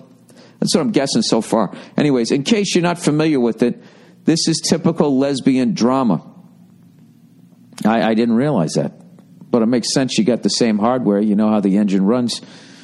That you would probably. I would think that you guys were all fucking crushing it out there, right? Anyways, it's widely believed that we just can't let go. She had a girlfriend up until a few days ago, but kept flirting with me even when they broke up. Well, she's a piece of shit then. You can't get with her. You can't. She's fucking around with this other broad, right? Now she keeps saying stuff like, What do you think it's going to be like when we're old and married? Oh, God. And she goes, Oh, I forgot. You don't, oh, she goes, Oh, and I forgot you don't want to get married. I'm okay with us just living together. I don't know if she's kidding or what, so I just try to dodge it by saying stuff like, I don't know, maybe I'll be dead by then. Yeah, exactly. She's getting in your fucking head. I neither confirm nor reject the idea of us getting back together. I just let her run with it. I'm not even sure why she's doing this. Um, she wants to talk to me all the time now, and I'm thinking maybe she's needy and has been and has been for some time since her relationship wasn't going that well. That's what I would guess. And I'm just a safe target for her to throw her emotions at and get something back. There you go. There you go. I agree with all of that. But then she talked about how she will never love anyone as much as she loved me. And when I asked her if she still loves me, she said yes. Oh, you know what? Can I ask you a question? Do you love her? Were you thinking? Of, were you even thinking about this broad until she got back into your fucking life? She's gonna fucking turn you all around. Ah, God. Let me read the rest of this. But I don't know what kind of love and what she wants with me. If she's serious or just having fun. I'm not going to say I've never thought about it, but I'm not sure if I'd ever go back to that relationship. We broke up for a reason, and even though there's still something there, it seems like a huge step backward in a way. Well, there's your answer. What the hell does she want, Bill? She wants your fucking clam. She wants to nuzzle up next to you and have somebody watch a movie with and fuck around with again until she can fucking drive you nuts and you got to go through the emotional drama again. And why now? You already answered the question because she's recently single and she's lonely. Thanks for your time and your free podcast. Uh, lesbophobic grandmother. Oh, that's the next question. I thought tell you you signed it. I'm like, wait a minute, you're a grandmother and you're afraid of lesbians? You are a lesbian. What are the odds that was going to be the next one? Sorry about that. Um, I would say, uh, yeah, I would not get back involved with her. Fuck that. Fuck that. You're still young. Go get yourself some hot piece that fucking is into you. So it can be exciting and new. Come aboard. We're two lesbians. Let's hang out. And wear our shackets together, please. Um, yeah, that's what I would do. I would move on. Oh, what? She wants you now because she's recently single? Fuck that. She's using you. All right? You're better than that. You're better than that. Fuck that. And don't give in to the fact you know, just the way this whole thing's written, I feel like you're a, you're a better person and that you actually have more genuine feelings. You know what I mean? Which means you're going to be more vulnerable and easier prey. And I think she's coming in, you know, she's basically the lesbian version of the dude that sat behind me during the USC game. The douche is douche. She's like the lesbian's cunt. You know, does that make any sense? It probably doesn't, but I'm looking out for you here. I would say do not get back together with her. All right, especially over the holidays. You know that Wednesday before Thanksgiving when you just want to go out and go to that place. You know, basically the lesbian cheers.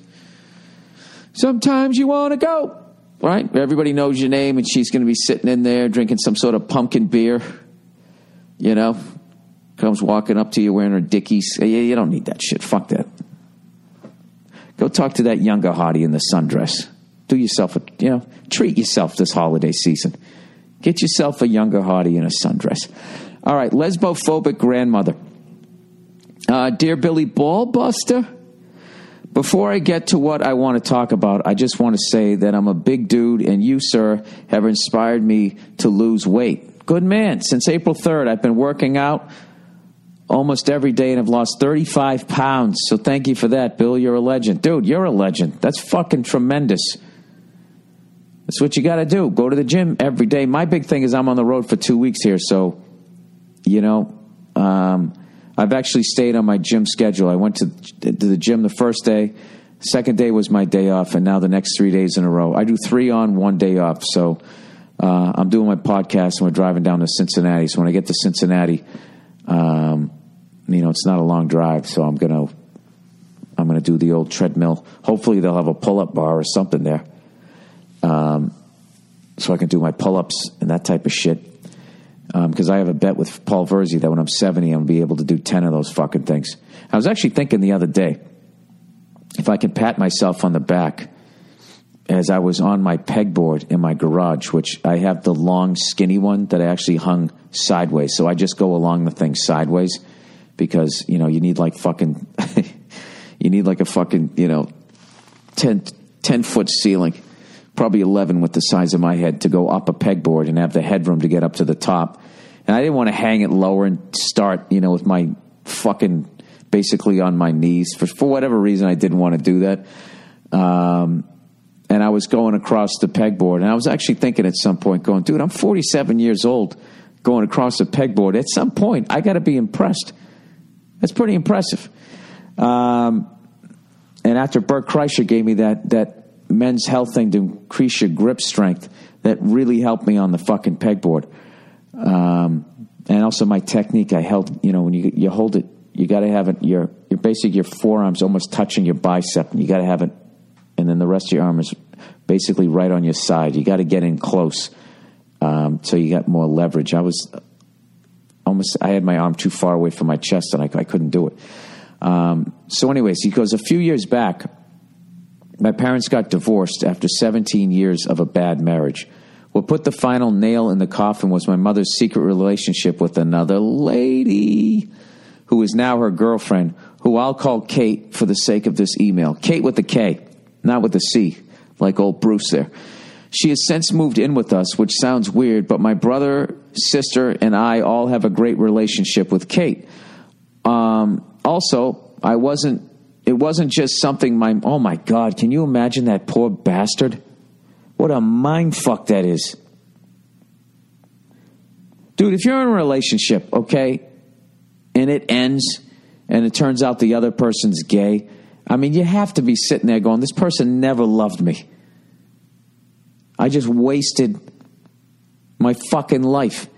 And then on top of that, your family bonds with the new fucking lover. It, it just, that's just a double mind fuck. Like, is there any sympathy for me? What the fuck I'm going through? I legitimately love this fucking woman. Wow. Anyway, she has since moved in with us, which sounds weird. My brothers and sisters and I have a great relationship with Kate. Well, that's, I mean, yeah, that's good. That's actually progressive. Also, it wasn't just something my mom uh, also, it wasn't just something my mom just drove into in spite of my dad. My mom and Kate really do love each other, and they have three strong years together to back that up. Dude, you got any sympathy for your dad? Uh, here's the problem my grandmother has grown farther and farther apart from my mother ever since she turned lesbian. Turned lesbian. No, dude, she, always, she was always there. Uh, she pretty much hates Kate. Dude, by the way, you can't turn gay. You're gay. You know what I mean? You just, you, you're fucking gay. It's like, did you turn heterosexual? Was it a, a decision you made? You know, at like four or five fucking years of age, the first time. That's the first time I remember.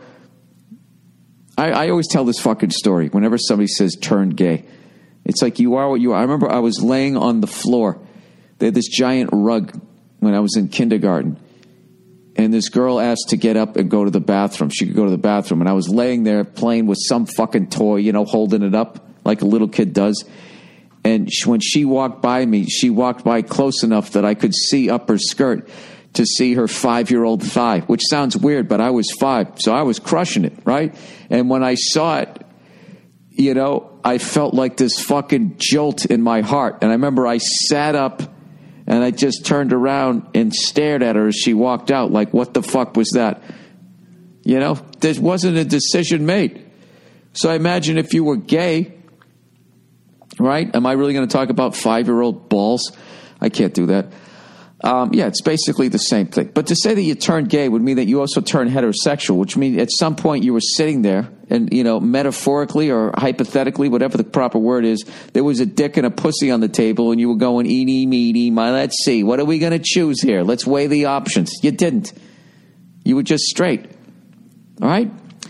Anyways, so she pretty much hates Kate and she believes she has perverted my mom. Uh, she won't even so much as come over for a meal, and I can barely mention Kate around her. Mind you, my grandmother lives only nine houses down from us. Here's my question: Is there any way to make my grandmother more accepting of my mother, Kate, my mother and Kate? Her option hasn't budged in three years, and I'd love for her to at least be cordial. Your infinite and hilarious wisdom will be greatly appreciated. Thanks, and go fuck yourself. Um, no. I'm sorry. I usually offer a ray of light. There isn't. There isn't. This is going to be one of these deathbed things that she's going to have to fucking do. There just there isn't.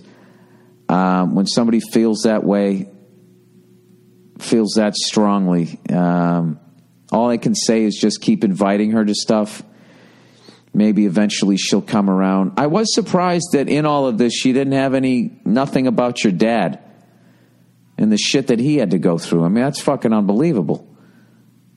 You know, they actually did an article about that, you know, when when Bruce became Kate, you know, and they were going, "Oh my God, isn't this amazing? This is fucking," you know, and then act like it's the Fourth of July because everybody was so afraid to be on the wrong side of that issue that all of a sudden, you know, they'd lose their advertising and then they couldn't make their mortgages. That's what most of that reaction was about. I felt was about, you know, cover your ass let's get out in front of this story and show how much we, uh, you know, we are accepting of this. Or like the pieces of shit ESPN.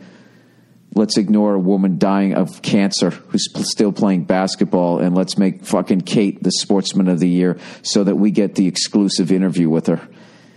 Fucking pieces of shit. Um. Anyways, the fuck am I going with this? Like they actually did this article an informed article on it that wasn't homophobic, but actually talked about the people that were married and the depression and devastation that they go through because they, you know, they lose that person. You know what I mean? Like Bruce Jenner is gone. And if you loved Bruce, if you're in a fucking relationship, you know, with him, like his wife was, I mean, all of a sudden just poof, just fucking dis- bad enough you go through a fucking it's almost like they died.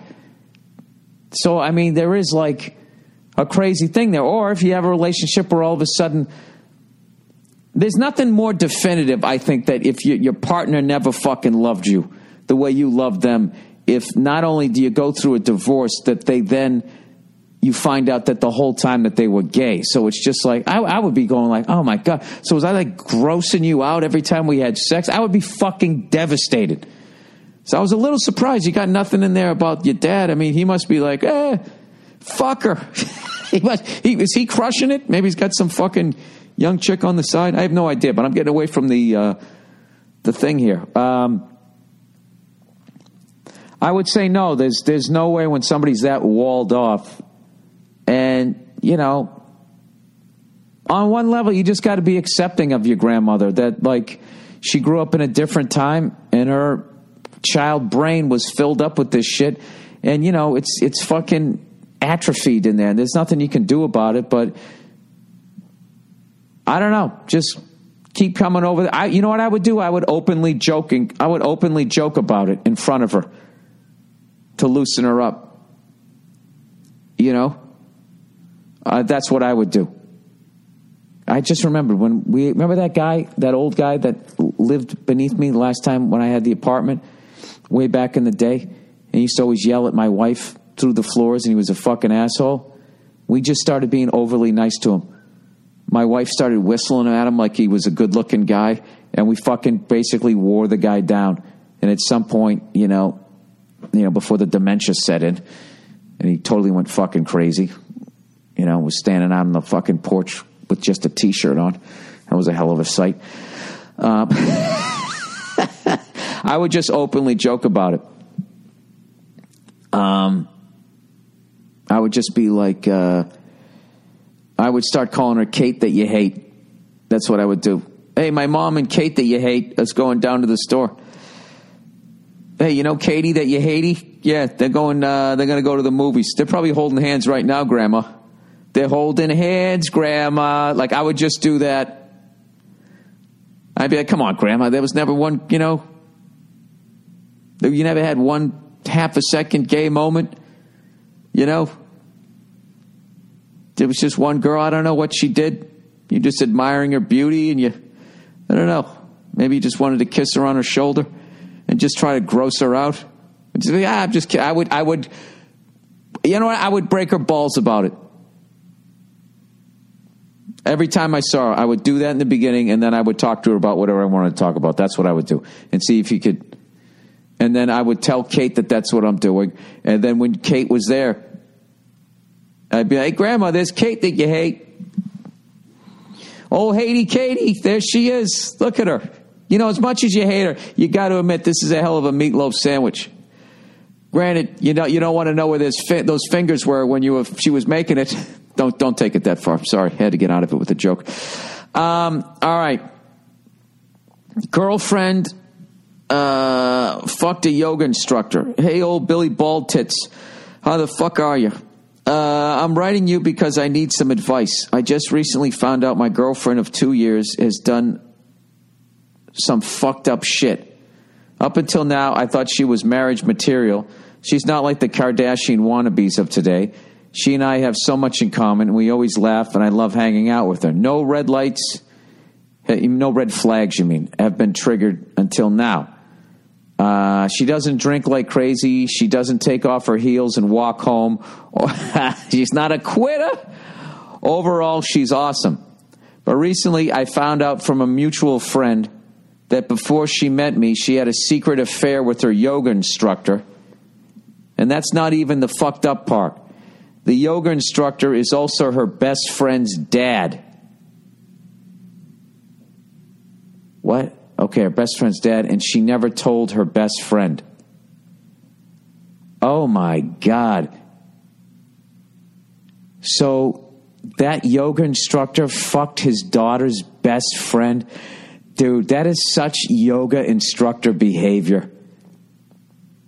Dude, I'm telling you right now, in another fucking life, I would have been a yoga instructor.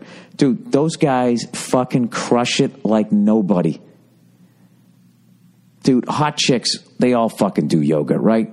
Because they want to stay in shape, but they don't want to get all fucking bulked up. They want to keep that sinewy type muscle, right? They want to be all toned but still look good in a fucking dress, right? So he, he's like the Pied Piper. They just come to you and you get them all stretched out before you fuck them. And then you can have your whole new agey, blah, blah, blah.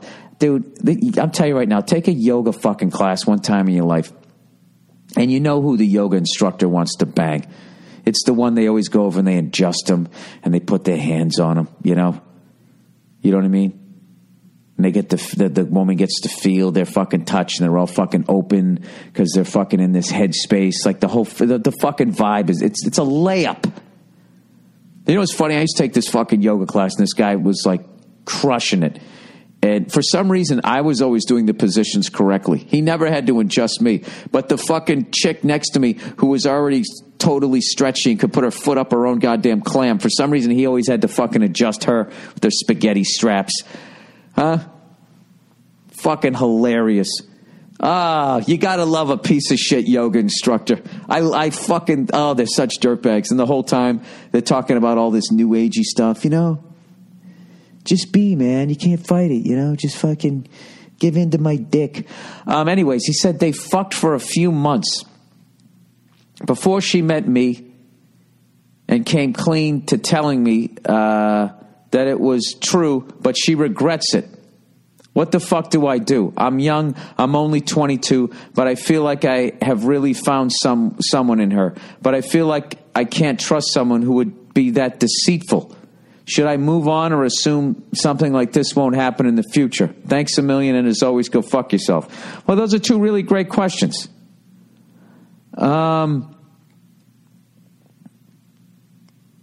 you know, in defense of her, she's really young, and I'm assuming that fucking guy is at least in his 40s, and what he did was barely legal. You know? Dude, that guy fucking spit 20 years of game at her in a yoga class. I mean, it's a fucking layup. Um, but also, she did fuck a guy. She did fuck her friend's dad. So, if she's the way that you say, where she's this really wholesome, innocent type person, those people are also, you know, the kinds of people that end up in the trunk of serial killers' cars. I hate to say it because they are so fucking innocent and that type of shit. So, you know, this guy's basically Jason, except instead of an axe, he's using his dick. I mean, that's just fuck. I mean, that's fucking. Oh my god, I can't imagine doing that. I can't fucking. Um, can you imagine? Right after you bust a nut and you're you're thinking clearly again, what the fuck you just did. And you know, women are so fucking emotional, right? Jesus Christ, like, and they just have to talk. You never rob a bank with a woman. I mean, you're caught before it's even started. And then you do something like that, and then oh I'm like, God, I feel so bad. I feel so bad. And she goes out and has a couple of fucking lady drinks, and the whole fucking town knows. Oh my God. And then your daughter is going to hate you for life. Your marriage is fucking over. I mean, Jesus fucking Christ. Jeez, that guy, he might as well stuck his dick in a beehive. Son of a bitch got away with it because he's a fucking yoga instructor, man. Um, yeah, I don't know. I would just really come clean to her and I would just sit down and say, listen, um, just tell her all these great things that you feel about her but the the fact that she did it, did that, you just need to talk about it more. Like, just ask walk her way through it. Like, why do you think you did that? Just don't accuse her. Don't be like, don't be having an accusatory tone. Don't be judging her, even though you are. Um, I think the jury's still out on that because she's so fucking young and that piece of shit is so fucking old um, he really took advantage of her. I don't give. I know it's fucking legal, but to me, in my head, like, yeah, you're a fucking pervert if you do something like that. Uh, I'm judging the guy. I mean, Chief was 21, 22 when he did it, but that, that, that that's not fucking right. That's that's not fucking right. You know. Um. Jesus fucking Christ. I've seen pornos with a more wholesome storyline than that, you know? Um, no, I would just ask her about it. And just why do you, why do you do that? Why did you do that? Why why do you think that you did it? I would help her get through it in a therapy way and just buy her answers if uh, you know if that's like what she's into. Then I would have some concerns that she would act out again. Um, I don't know. I would. I but I but if you love her, you really got to sit down in a non judgmental way. And by the way, dude, you're telling me you haven't stuck your dick in some place that would give her a little some fucking red flags? You never did anything filthy? You know? I mean, I'm assuming you did. Why don't you be fair and kind of it's this weird thing where like you should be before you marry somebody you sh- you you have to you got to judge them you don't just walk into it blindly you're agreeing to spend your life with somebody. You, you got to judge them harshly. But um, she already feels bad about it. You know, you don't want to hurt her, but uh, there's there's a way more of like a therapy kind of way. You could just ask her, like, why why do you think that you did that? And if she goes, well, why are you still asking me about it? Which she might, she might get defensive. I would just say,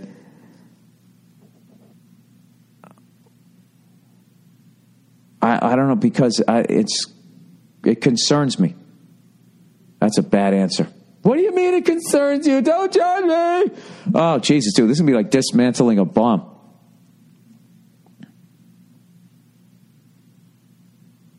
I just, I mean, it's a hell of a story. Like, how did you keep that a secret? How did you feel about that? She probably needed to get it off her fucking chest. I think the fact that she had to admit it to you shows that she's not a complete sociopath. You know? I don't know. Let me know how that one goes. I gave you the best advice I could. All right, uh, Bi Curious Girlfriend. Jesus, this is like the Red Shoe Diaries this fucking week, huh? Um, hey, Bill, recently I found out that my girlfriend, who I've been uh, with for a year now, has been searching on the internet for naked girls and porn with hot girls as I was on her phone in front of her, not snooping. Oh, yeah, I'm sure you weren't snooping. This was, of course, news to me, and I confronted her about it, which ended up in her being embarrassed and upset. She promised me that she's never been interested in girls in that way. However, she told me that she does find girls attractive. Dude, what is the fucking problem? I love this girl and she makes me very happy. This worried me because even though I am confident, young, and good looking male, it made me feel insecure about myself and feel that I'm not enough for her. Well, that's very honest. Um, love the podcast, especially the Vice videos, as I usually agree with your outlook on different situations. So just wanted to see what you thought about my situation. Should I be concerned or should I just forget about it and continue to be happy with it? Thanks to go fuck yourself. Well, there's a number of ways that you can go with this.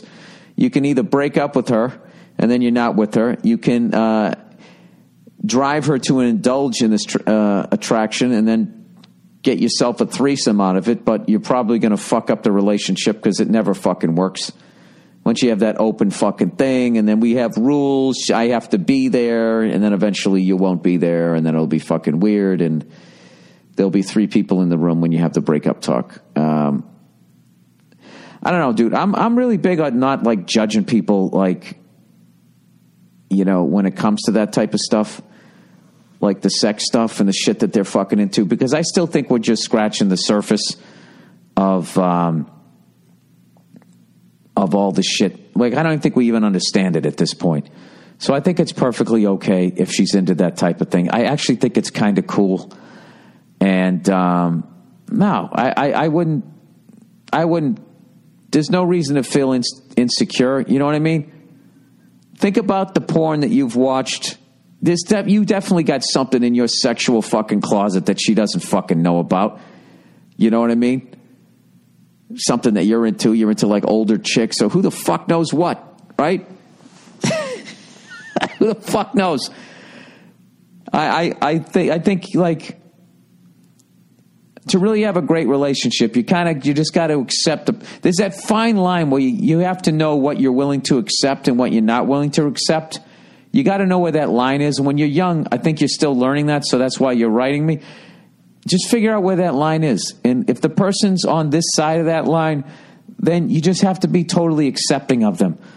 Um, and once they know that, they can relax and you have a great fucking relationship, you know? Um, not to toot my own horn, but I have a great relationship with my wife.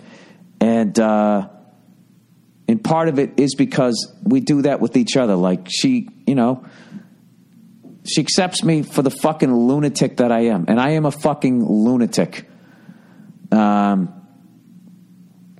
like I don't. The weird thing of me getting with her is I realized how fucking nuts I am, and I don't mean like, hey, I'm a crazy guy. I like to drink beer and smoke cigars. I mean, like, there's something fucking a little off about me, and uh, she accepts it. She doesn't give a fuck. You know, on the surface, I'm a great guy. I'm sitting there making pumpkin bread. You know, working my ass off, bringing home money, but uh, the underneath there, like I'm a fucking, I'm a, I'm a lunatic, and uh, I'm such a psycho that I'm only just now realizing it, and I can't even, I can't even like verbalize what it is about me that makes me a fucking. Uh, I, I don't know. Like I, I'm unbelievably. I don't know. I'm an antisocial son of a bitch. I will tell you that right now. Do you know I'm sitting in a hotel room right now with a TV that does not get proper reception on a football Sunday? Yesterday, I could not get proper reception for the games, and rather, and I just shut the TV off because I'd rather miss the fucking football games than to call down to the front desk and have to socially deal with somebody coming in here and fixing the TV. I just don't want him in here. And while he was fixing the TV, I would be sitting there. I talked about this last night, thinking like, what if I just took my laptop and just smashed him over the fucking head repeatedly right now? You know, I just think shit like that. I wouldn't do it, but that's what I would be thinking. And the whole time he's helping me, every time he would talk, I would just be in a hostile way thinking, shut your fucking mouth. And that's just one of those ticks that I have. And she accepts me. Um, oh, I didn't read the last bit of the advertising here. Oh, by the way, thanks to everybody that came out um, to the show last night in Fort Wayne, Indiana. Um, looking forward to Cincinnati. Going to try to get some fucking ribs when I'm down there. That's what they're known for. Um, all righty, that's the podcast for this week. What's up, everybody, and welcome back to the Anything Better podcast, NFL edition, sponsored by BetMGM. And we're going into week number seven, everybody. And uh, before we get started, of course, we got to shout out the BetMGM uh, sports betting app. It's the best one out there, and you guys have been using it for a while. We've been loving it for a while. All you have to do, guys, is go to the BetMGM app, download it, and use the Anything Better bonus code, which is BURR uh, 200. B U R R 200. Here's how it works. All you got to do for our promo, you put in $10, a minimum of $10, okay?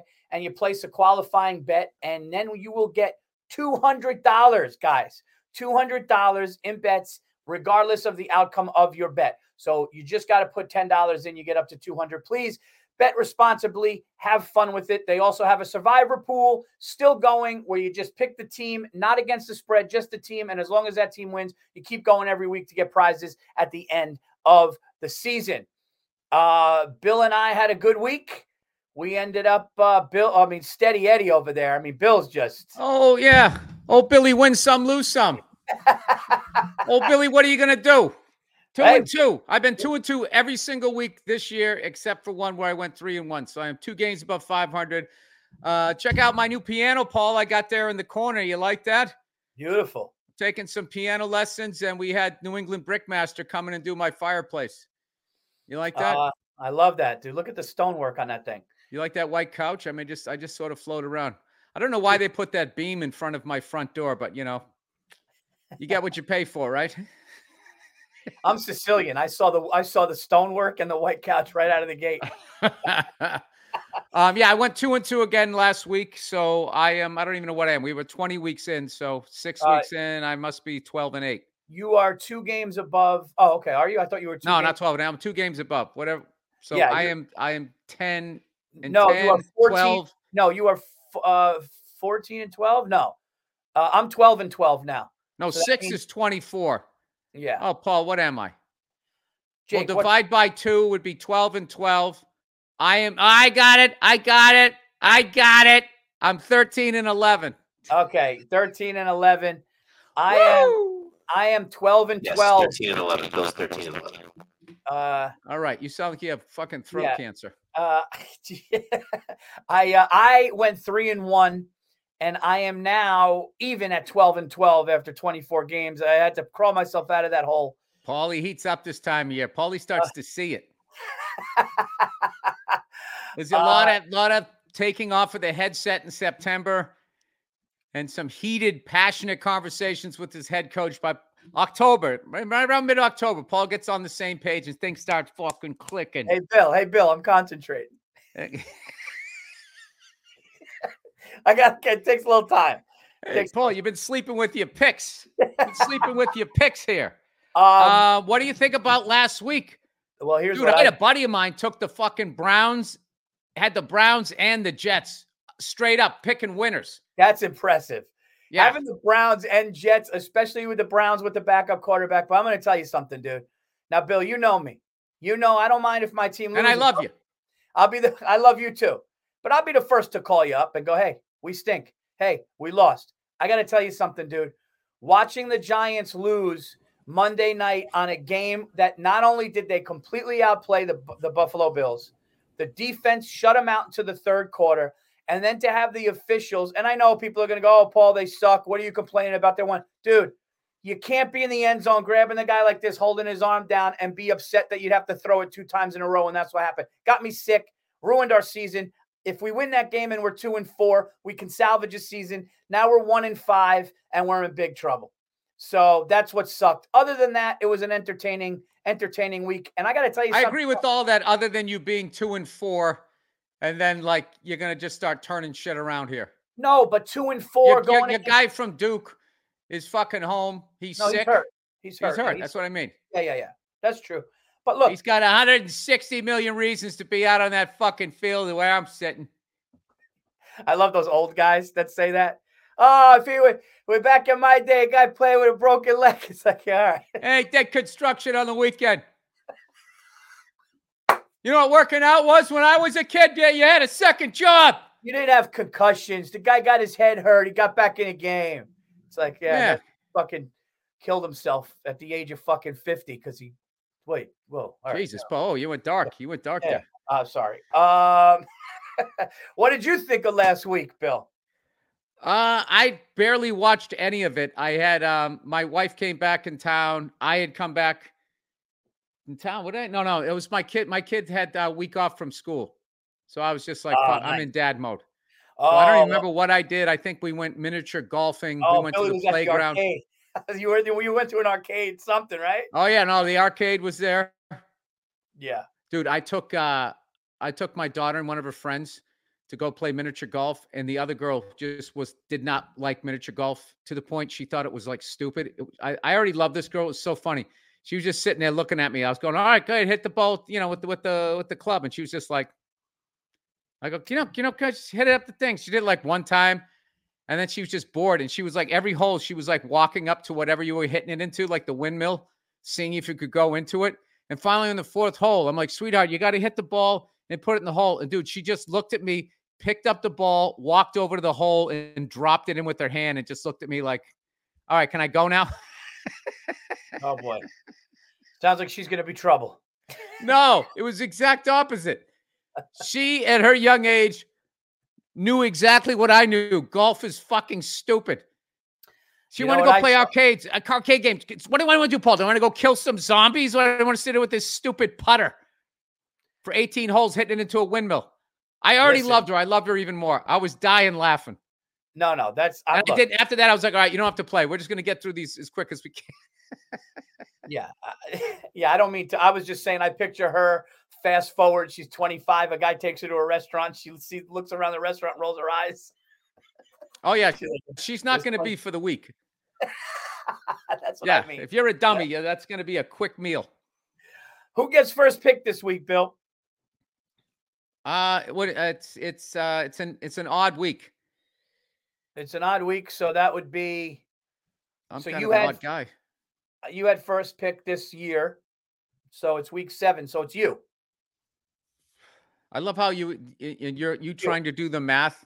You forgot how to speak English. You go. You had first pick this year. It's you. You go. You get first pick on odd Hey, weeks. hey, Paulie. I, I I know when I'm supposed to go. All right. Oh? Um, Paul, I'm gonna tell you something right now. I'm not gonna do it to you, but I like your Giants getting two and a half at home against the Commanders. I I do. I like you at home. I like you at fucking home. I like that it's a division rivalry. I like that you got fucked last week. I like that the Commanders won. But you know something, Paul? I'm gonna leave that there for you. No, no, All right. no. Take hey, no, no, don't talk. Don't talk. Don't talk. You owe me one. If, there, if there's a week you like the Pats, you got to let me know. All right. I like the, uh, I don't know why this game just stuck out. I like the San Diego Superchargers plus five and a half. They had a hot breaker again last week. But I just think, I don't know, KC's a little erratic. Division rivalry.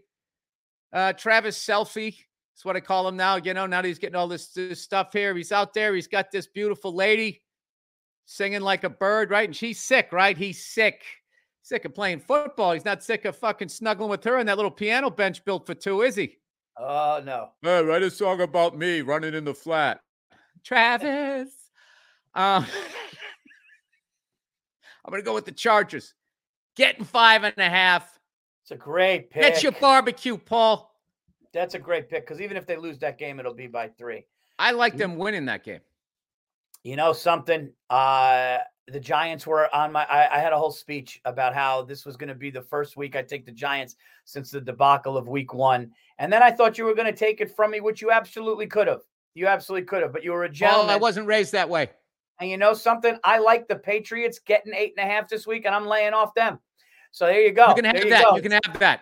You No, can have want it. I'm not taking it. All right. Um, don't, don't, what, don't, that don't, doesn't count then. No, no, it was doesn't count as a favor. I see what you're trying to do. You're trying no, to it pay me, you're trying to pay me back with funny money. No, no, no. uh, I'm gonna take the. I'm gonna take my New Hey, York. what, what is this? What, half, half these fucking things don't even fit. What, what am I supposed to do with this? Huh? Hey, Uh, stay off that uh, shit. That's what you. That, that's what the what. That was the Henry Hill. You came with the guns and the silencers right there. It's turning your mind into mush. He goes, I didn't say anything.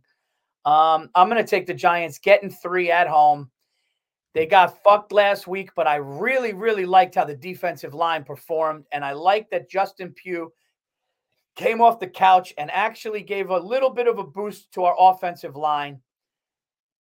Giants getting three against Washington at home.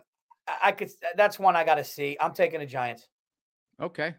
I like the. uh I'll tell you a game, Paul. Game that intrigues me. That I just can't put a fucking finger on here. Browns, Colts. The line I have is minus three. Browns. Uh Deshaun Watson is out though, but they played great last week. Am I crazy? My information bad. I'm going to stay away from that thing. I because I have no idea with both of those teams who's showing up. All right, it's like dating an alcoholic on payday. They're going to come home. Be They're going straight to the pub. Yeah. Uh, I like the. Uh, I'll tell you what I like, Paul. Oh, I'll tell you what I like. I like the uh, the Phoenix Cardinals getting seven and a half in Seattle. And I'll tell you why. Because I watched that kid that they have. Of course, I don't remember his name because I'm an old fella. Um, I like their defense, and I really like their quarterback, who's in there for uh, the fu- the fucking guy there. What's his name there? Uh, the, the the Dunkin' Donuts kid there. Who? Krispy Kreme. The guy got the bet with you that he's going to balloon up and get fat. The Oh, water uh, bug. Oh, oh, uh, Got the cool last name. Not Kenyon. Martin. He played for the New Jersey Nets. Uh, no, Carmelo, no. No, I'm talking about the fucking quarterback for the, the Oh, Kyler Murray. Kyler Murray. Yeah, Kyler Murray. There you go. Thank you. I got to bet with Paul that if, at some point in his career he's going to have a weight problem.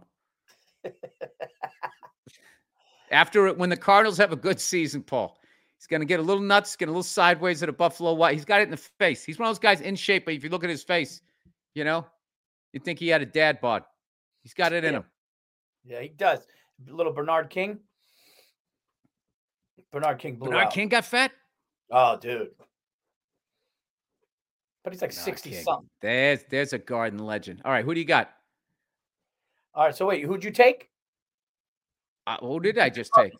You Did took the I, I Cardinals took the Car- I took plus- the Arizona Cardinals plus seven and a half. That's plus seven and a half Oh, Billy's. Seattle. I Oh, like Billy's that. I like that. I like their quarterback. I like their defense. I like Geno Smith, but I just feel like you know they sort of sputter. They stay. They they go and they stop. I just don't know see them. you- Bill, who you kidding? You like the point five. You know, you like the half a point. Who doesn't? Hey Paul, you know I'm an ass man. You know you put a little more on the rear end there. I'm gonna fucking look at it.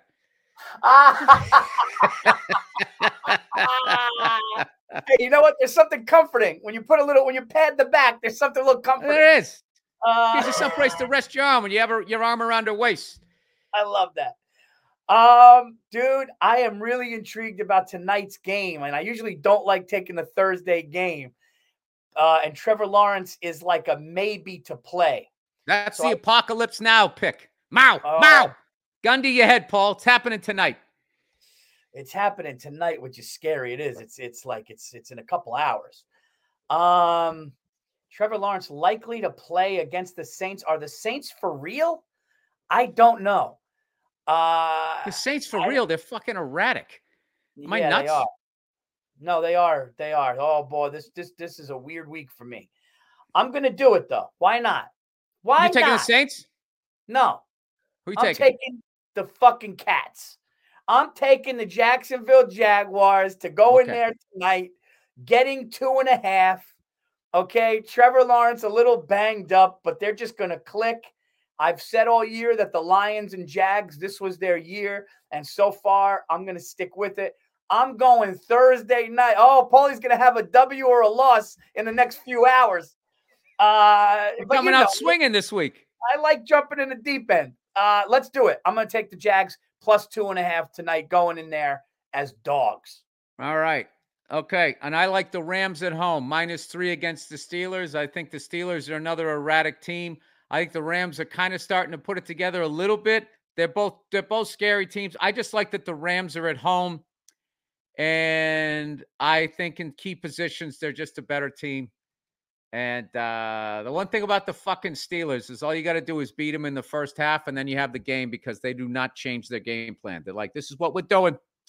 This is what we're doing. So I like uh I like their coach to even if they're having a problem in the first half to come back and beat them by more than three. I'm taking the Rams at home. Minus three, Paul. Minus three, buddy. Minus three. Paul, you Oh, look good. You look good. Everything all right? Family's okay? That's great. That's great. We, we got to get together. We got to get together, Paulie. Right, here's what I'm going to do. You know, you just don't call me as much. You know, kind of hurts a little bit, but you know, it's all right. What? Um, that bullshit neighborhood guilt even worked on you. You're like, what? I, yeah, I was like, hey, we talked yesterday. I talked. Hey, you know that guy down the street? I mean, across the country? He made me feel bad this morning, honey. Don't you listen to him, Paul. He's just jealous of you. I'm going to take a team that every time I take them, they're, they're always right there. They they won one for me.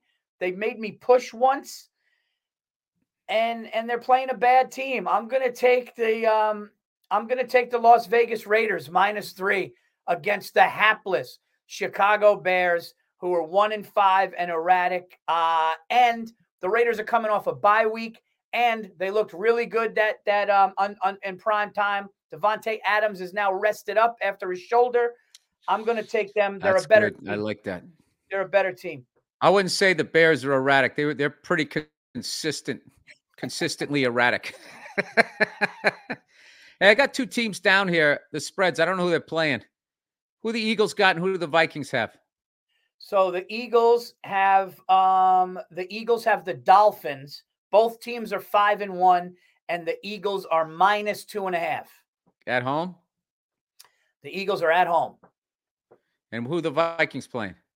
The Vikings are playing the 49ers, and the 49ers are six and a half point favorites. That's in Minnesota. I'll take the Vikings. I don't know why. Why am I going to take Oh. the Vikings? I like that. Well, Oh. 49ers coming off a fucking loss. I think everybody's going to bury the 49ers. Eh, you know what? I'm going with my gut this week. Paul, this might be my first losing week. You know what I mean? I don't know what it the is. I'm, I'm just hanging in the there, way, Paul. By the way, let's talk about this for a That's second. it. Those are my picks for this week. And now I hide Bill, so you don't see the doubt in my eyes. Bill Burr going into week seven has not had a losing week. Ladies and gentlemen, you want to talk about getting shot out of a cannon into an NFL season? That's pretty impressive, my friend. Because I, because I'm the opposite. Like you said, I'm either throwing haymakers and knocking the guy out, or, or Yeah, you're you're Corrales Castillo's the, the fight analogy I always use. yeah, it's, it's That uh, or uh, Mickey uh, Ward Gatti. Any Oh of those God. classic back and forths. This guy's going to win. No, this guy's going to win. Speaking Uh, of that, I got to give a shout out. Sylvester Stallone's new documentary is coming out on Netflix. It looks unbelievable. What's it called? I mean, what's it called? It's going to be right on the first fucking page. I don't know. Hollywood legend. Typical me. I'm giving it a shout out. I don't know what the name of it is. It's That's so Stallone. I'm sure it's going to pop up. Um, okay, Oh, did you did you hear Schwarzenegger on Marc Maron's podcast? no. Oh my God! I mean, those two have to be in a movie together. Oh, I heard one thing where he said, "I even thought it was silly." He oh, goes, dude, like, they it was just they were complete opposites, but they both are successful. So it's funny.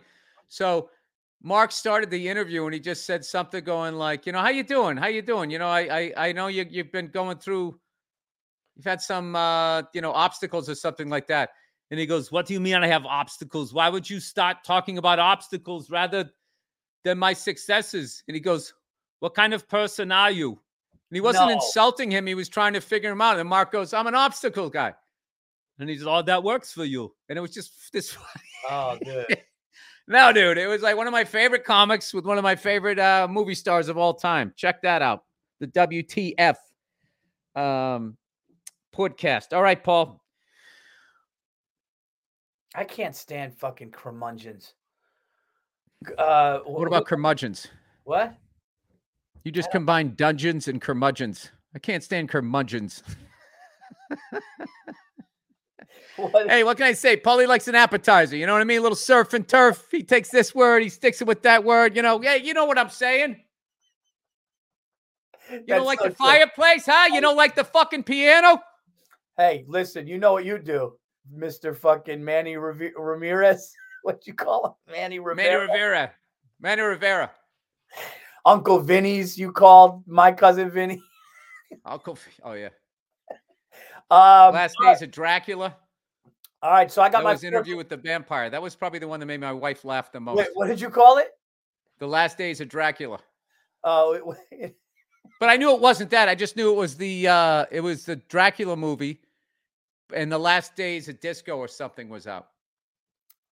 um. All right, I got my fourth and Do final. you know what movie they fucked up that should have been amazing? I want to say Mike Myers was in it. It was that Studio 54 movie. And for some I never saw it, but I remember people that were involved in it were not happy with it. I'm like, oh man, how, what a subject matter. How do you fuck that up? Yeah, It was a missed opportunity, Paul. I'm gonna shut up now. Go ahead. Sorry. Mike Myers was a fucking so talented. Um. Well, he's still alive, so I'm No, but I know, but he's not really. He's not really working. He's just kind of chilling in Toronto.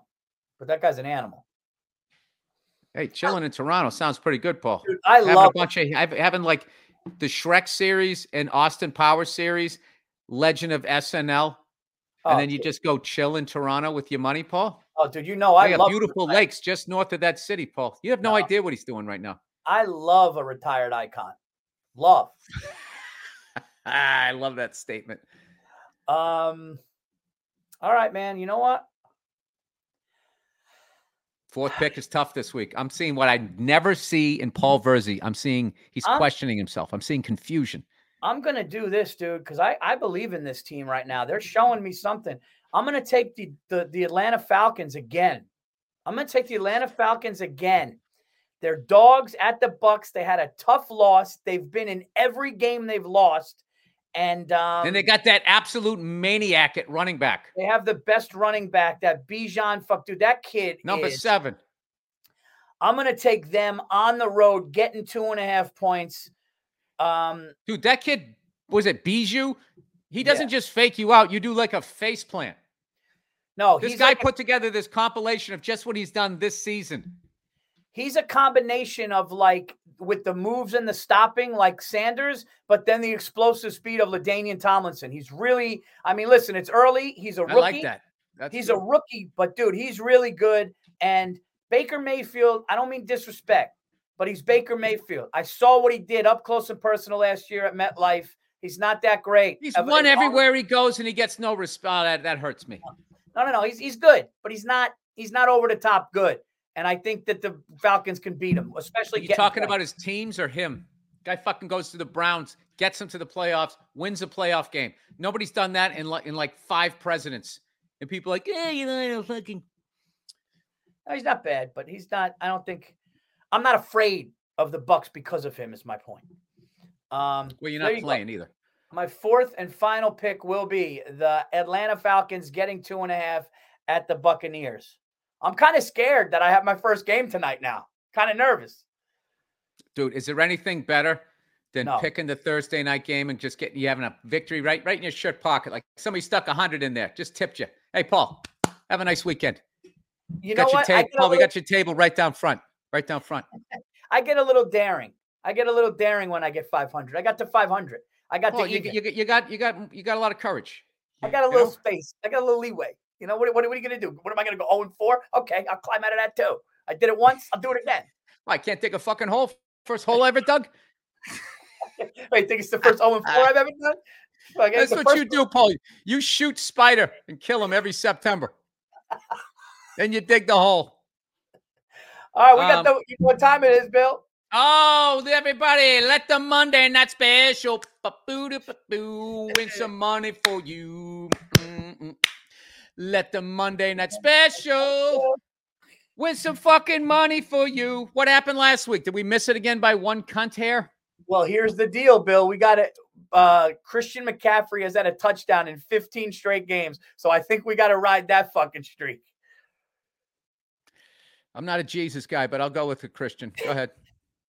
Christian McCaffrey to get a touchdown is is is you know, it's as sure thing as you looking cool in sunglasses. What you do, okay?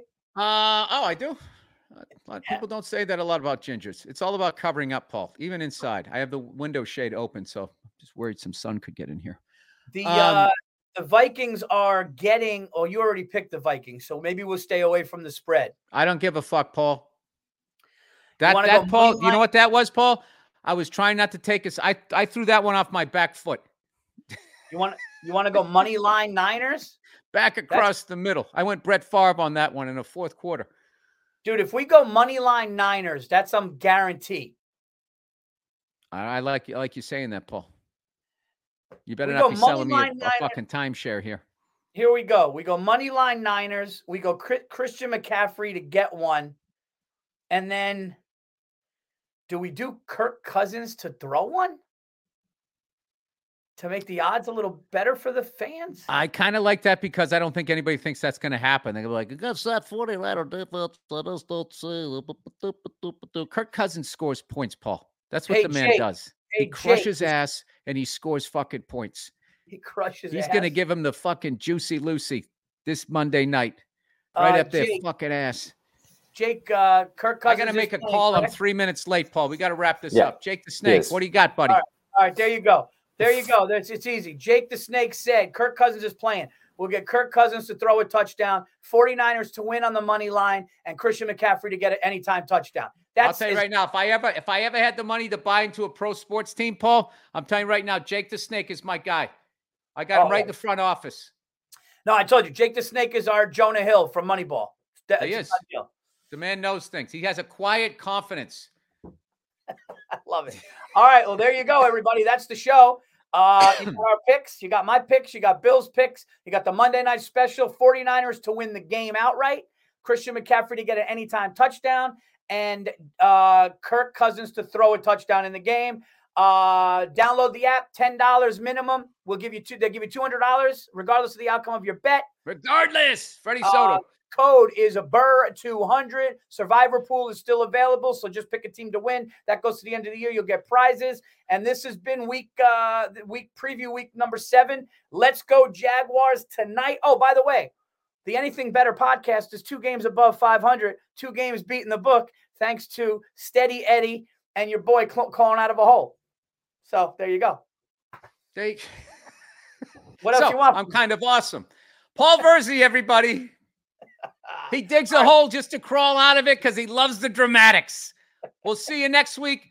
Bet responsibly. Don't be a fucking asshole. there you go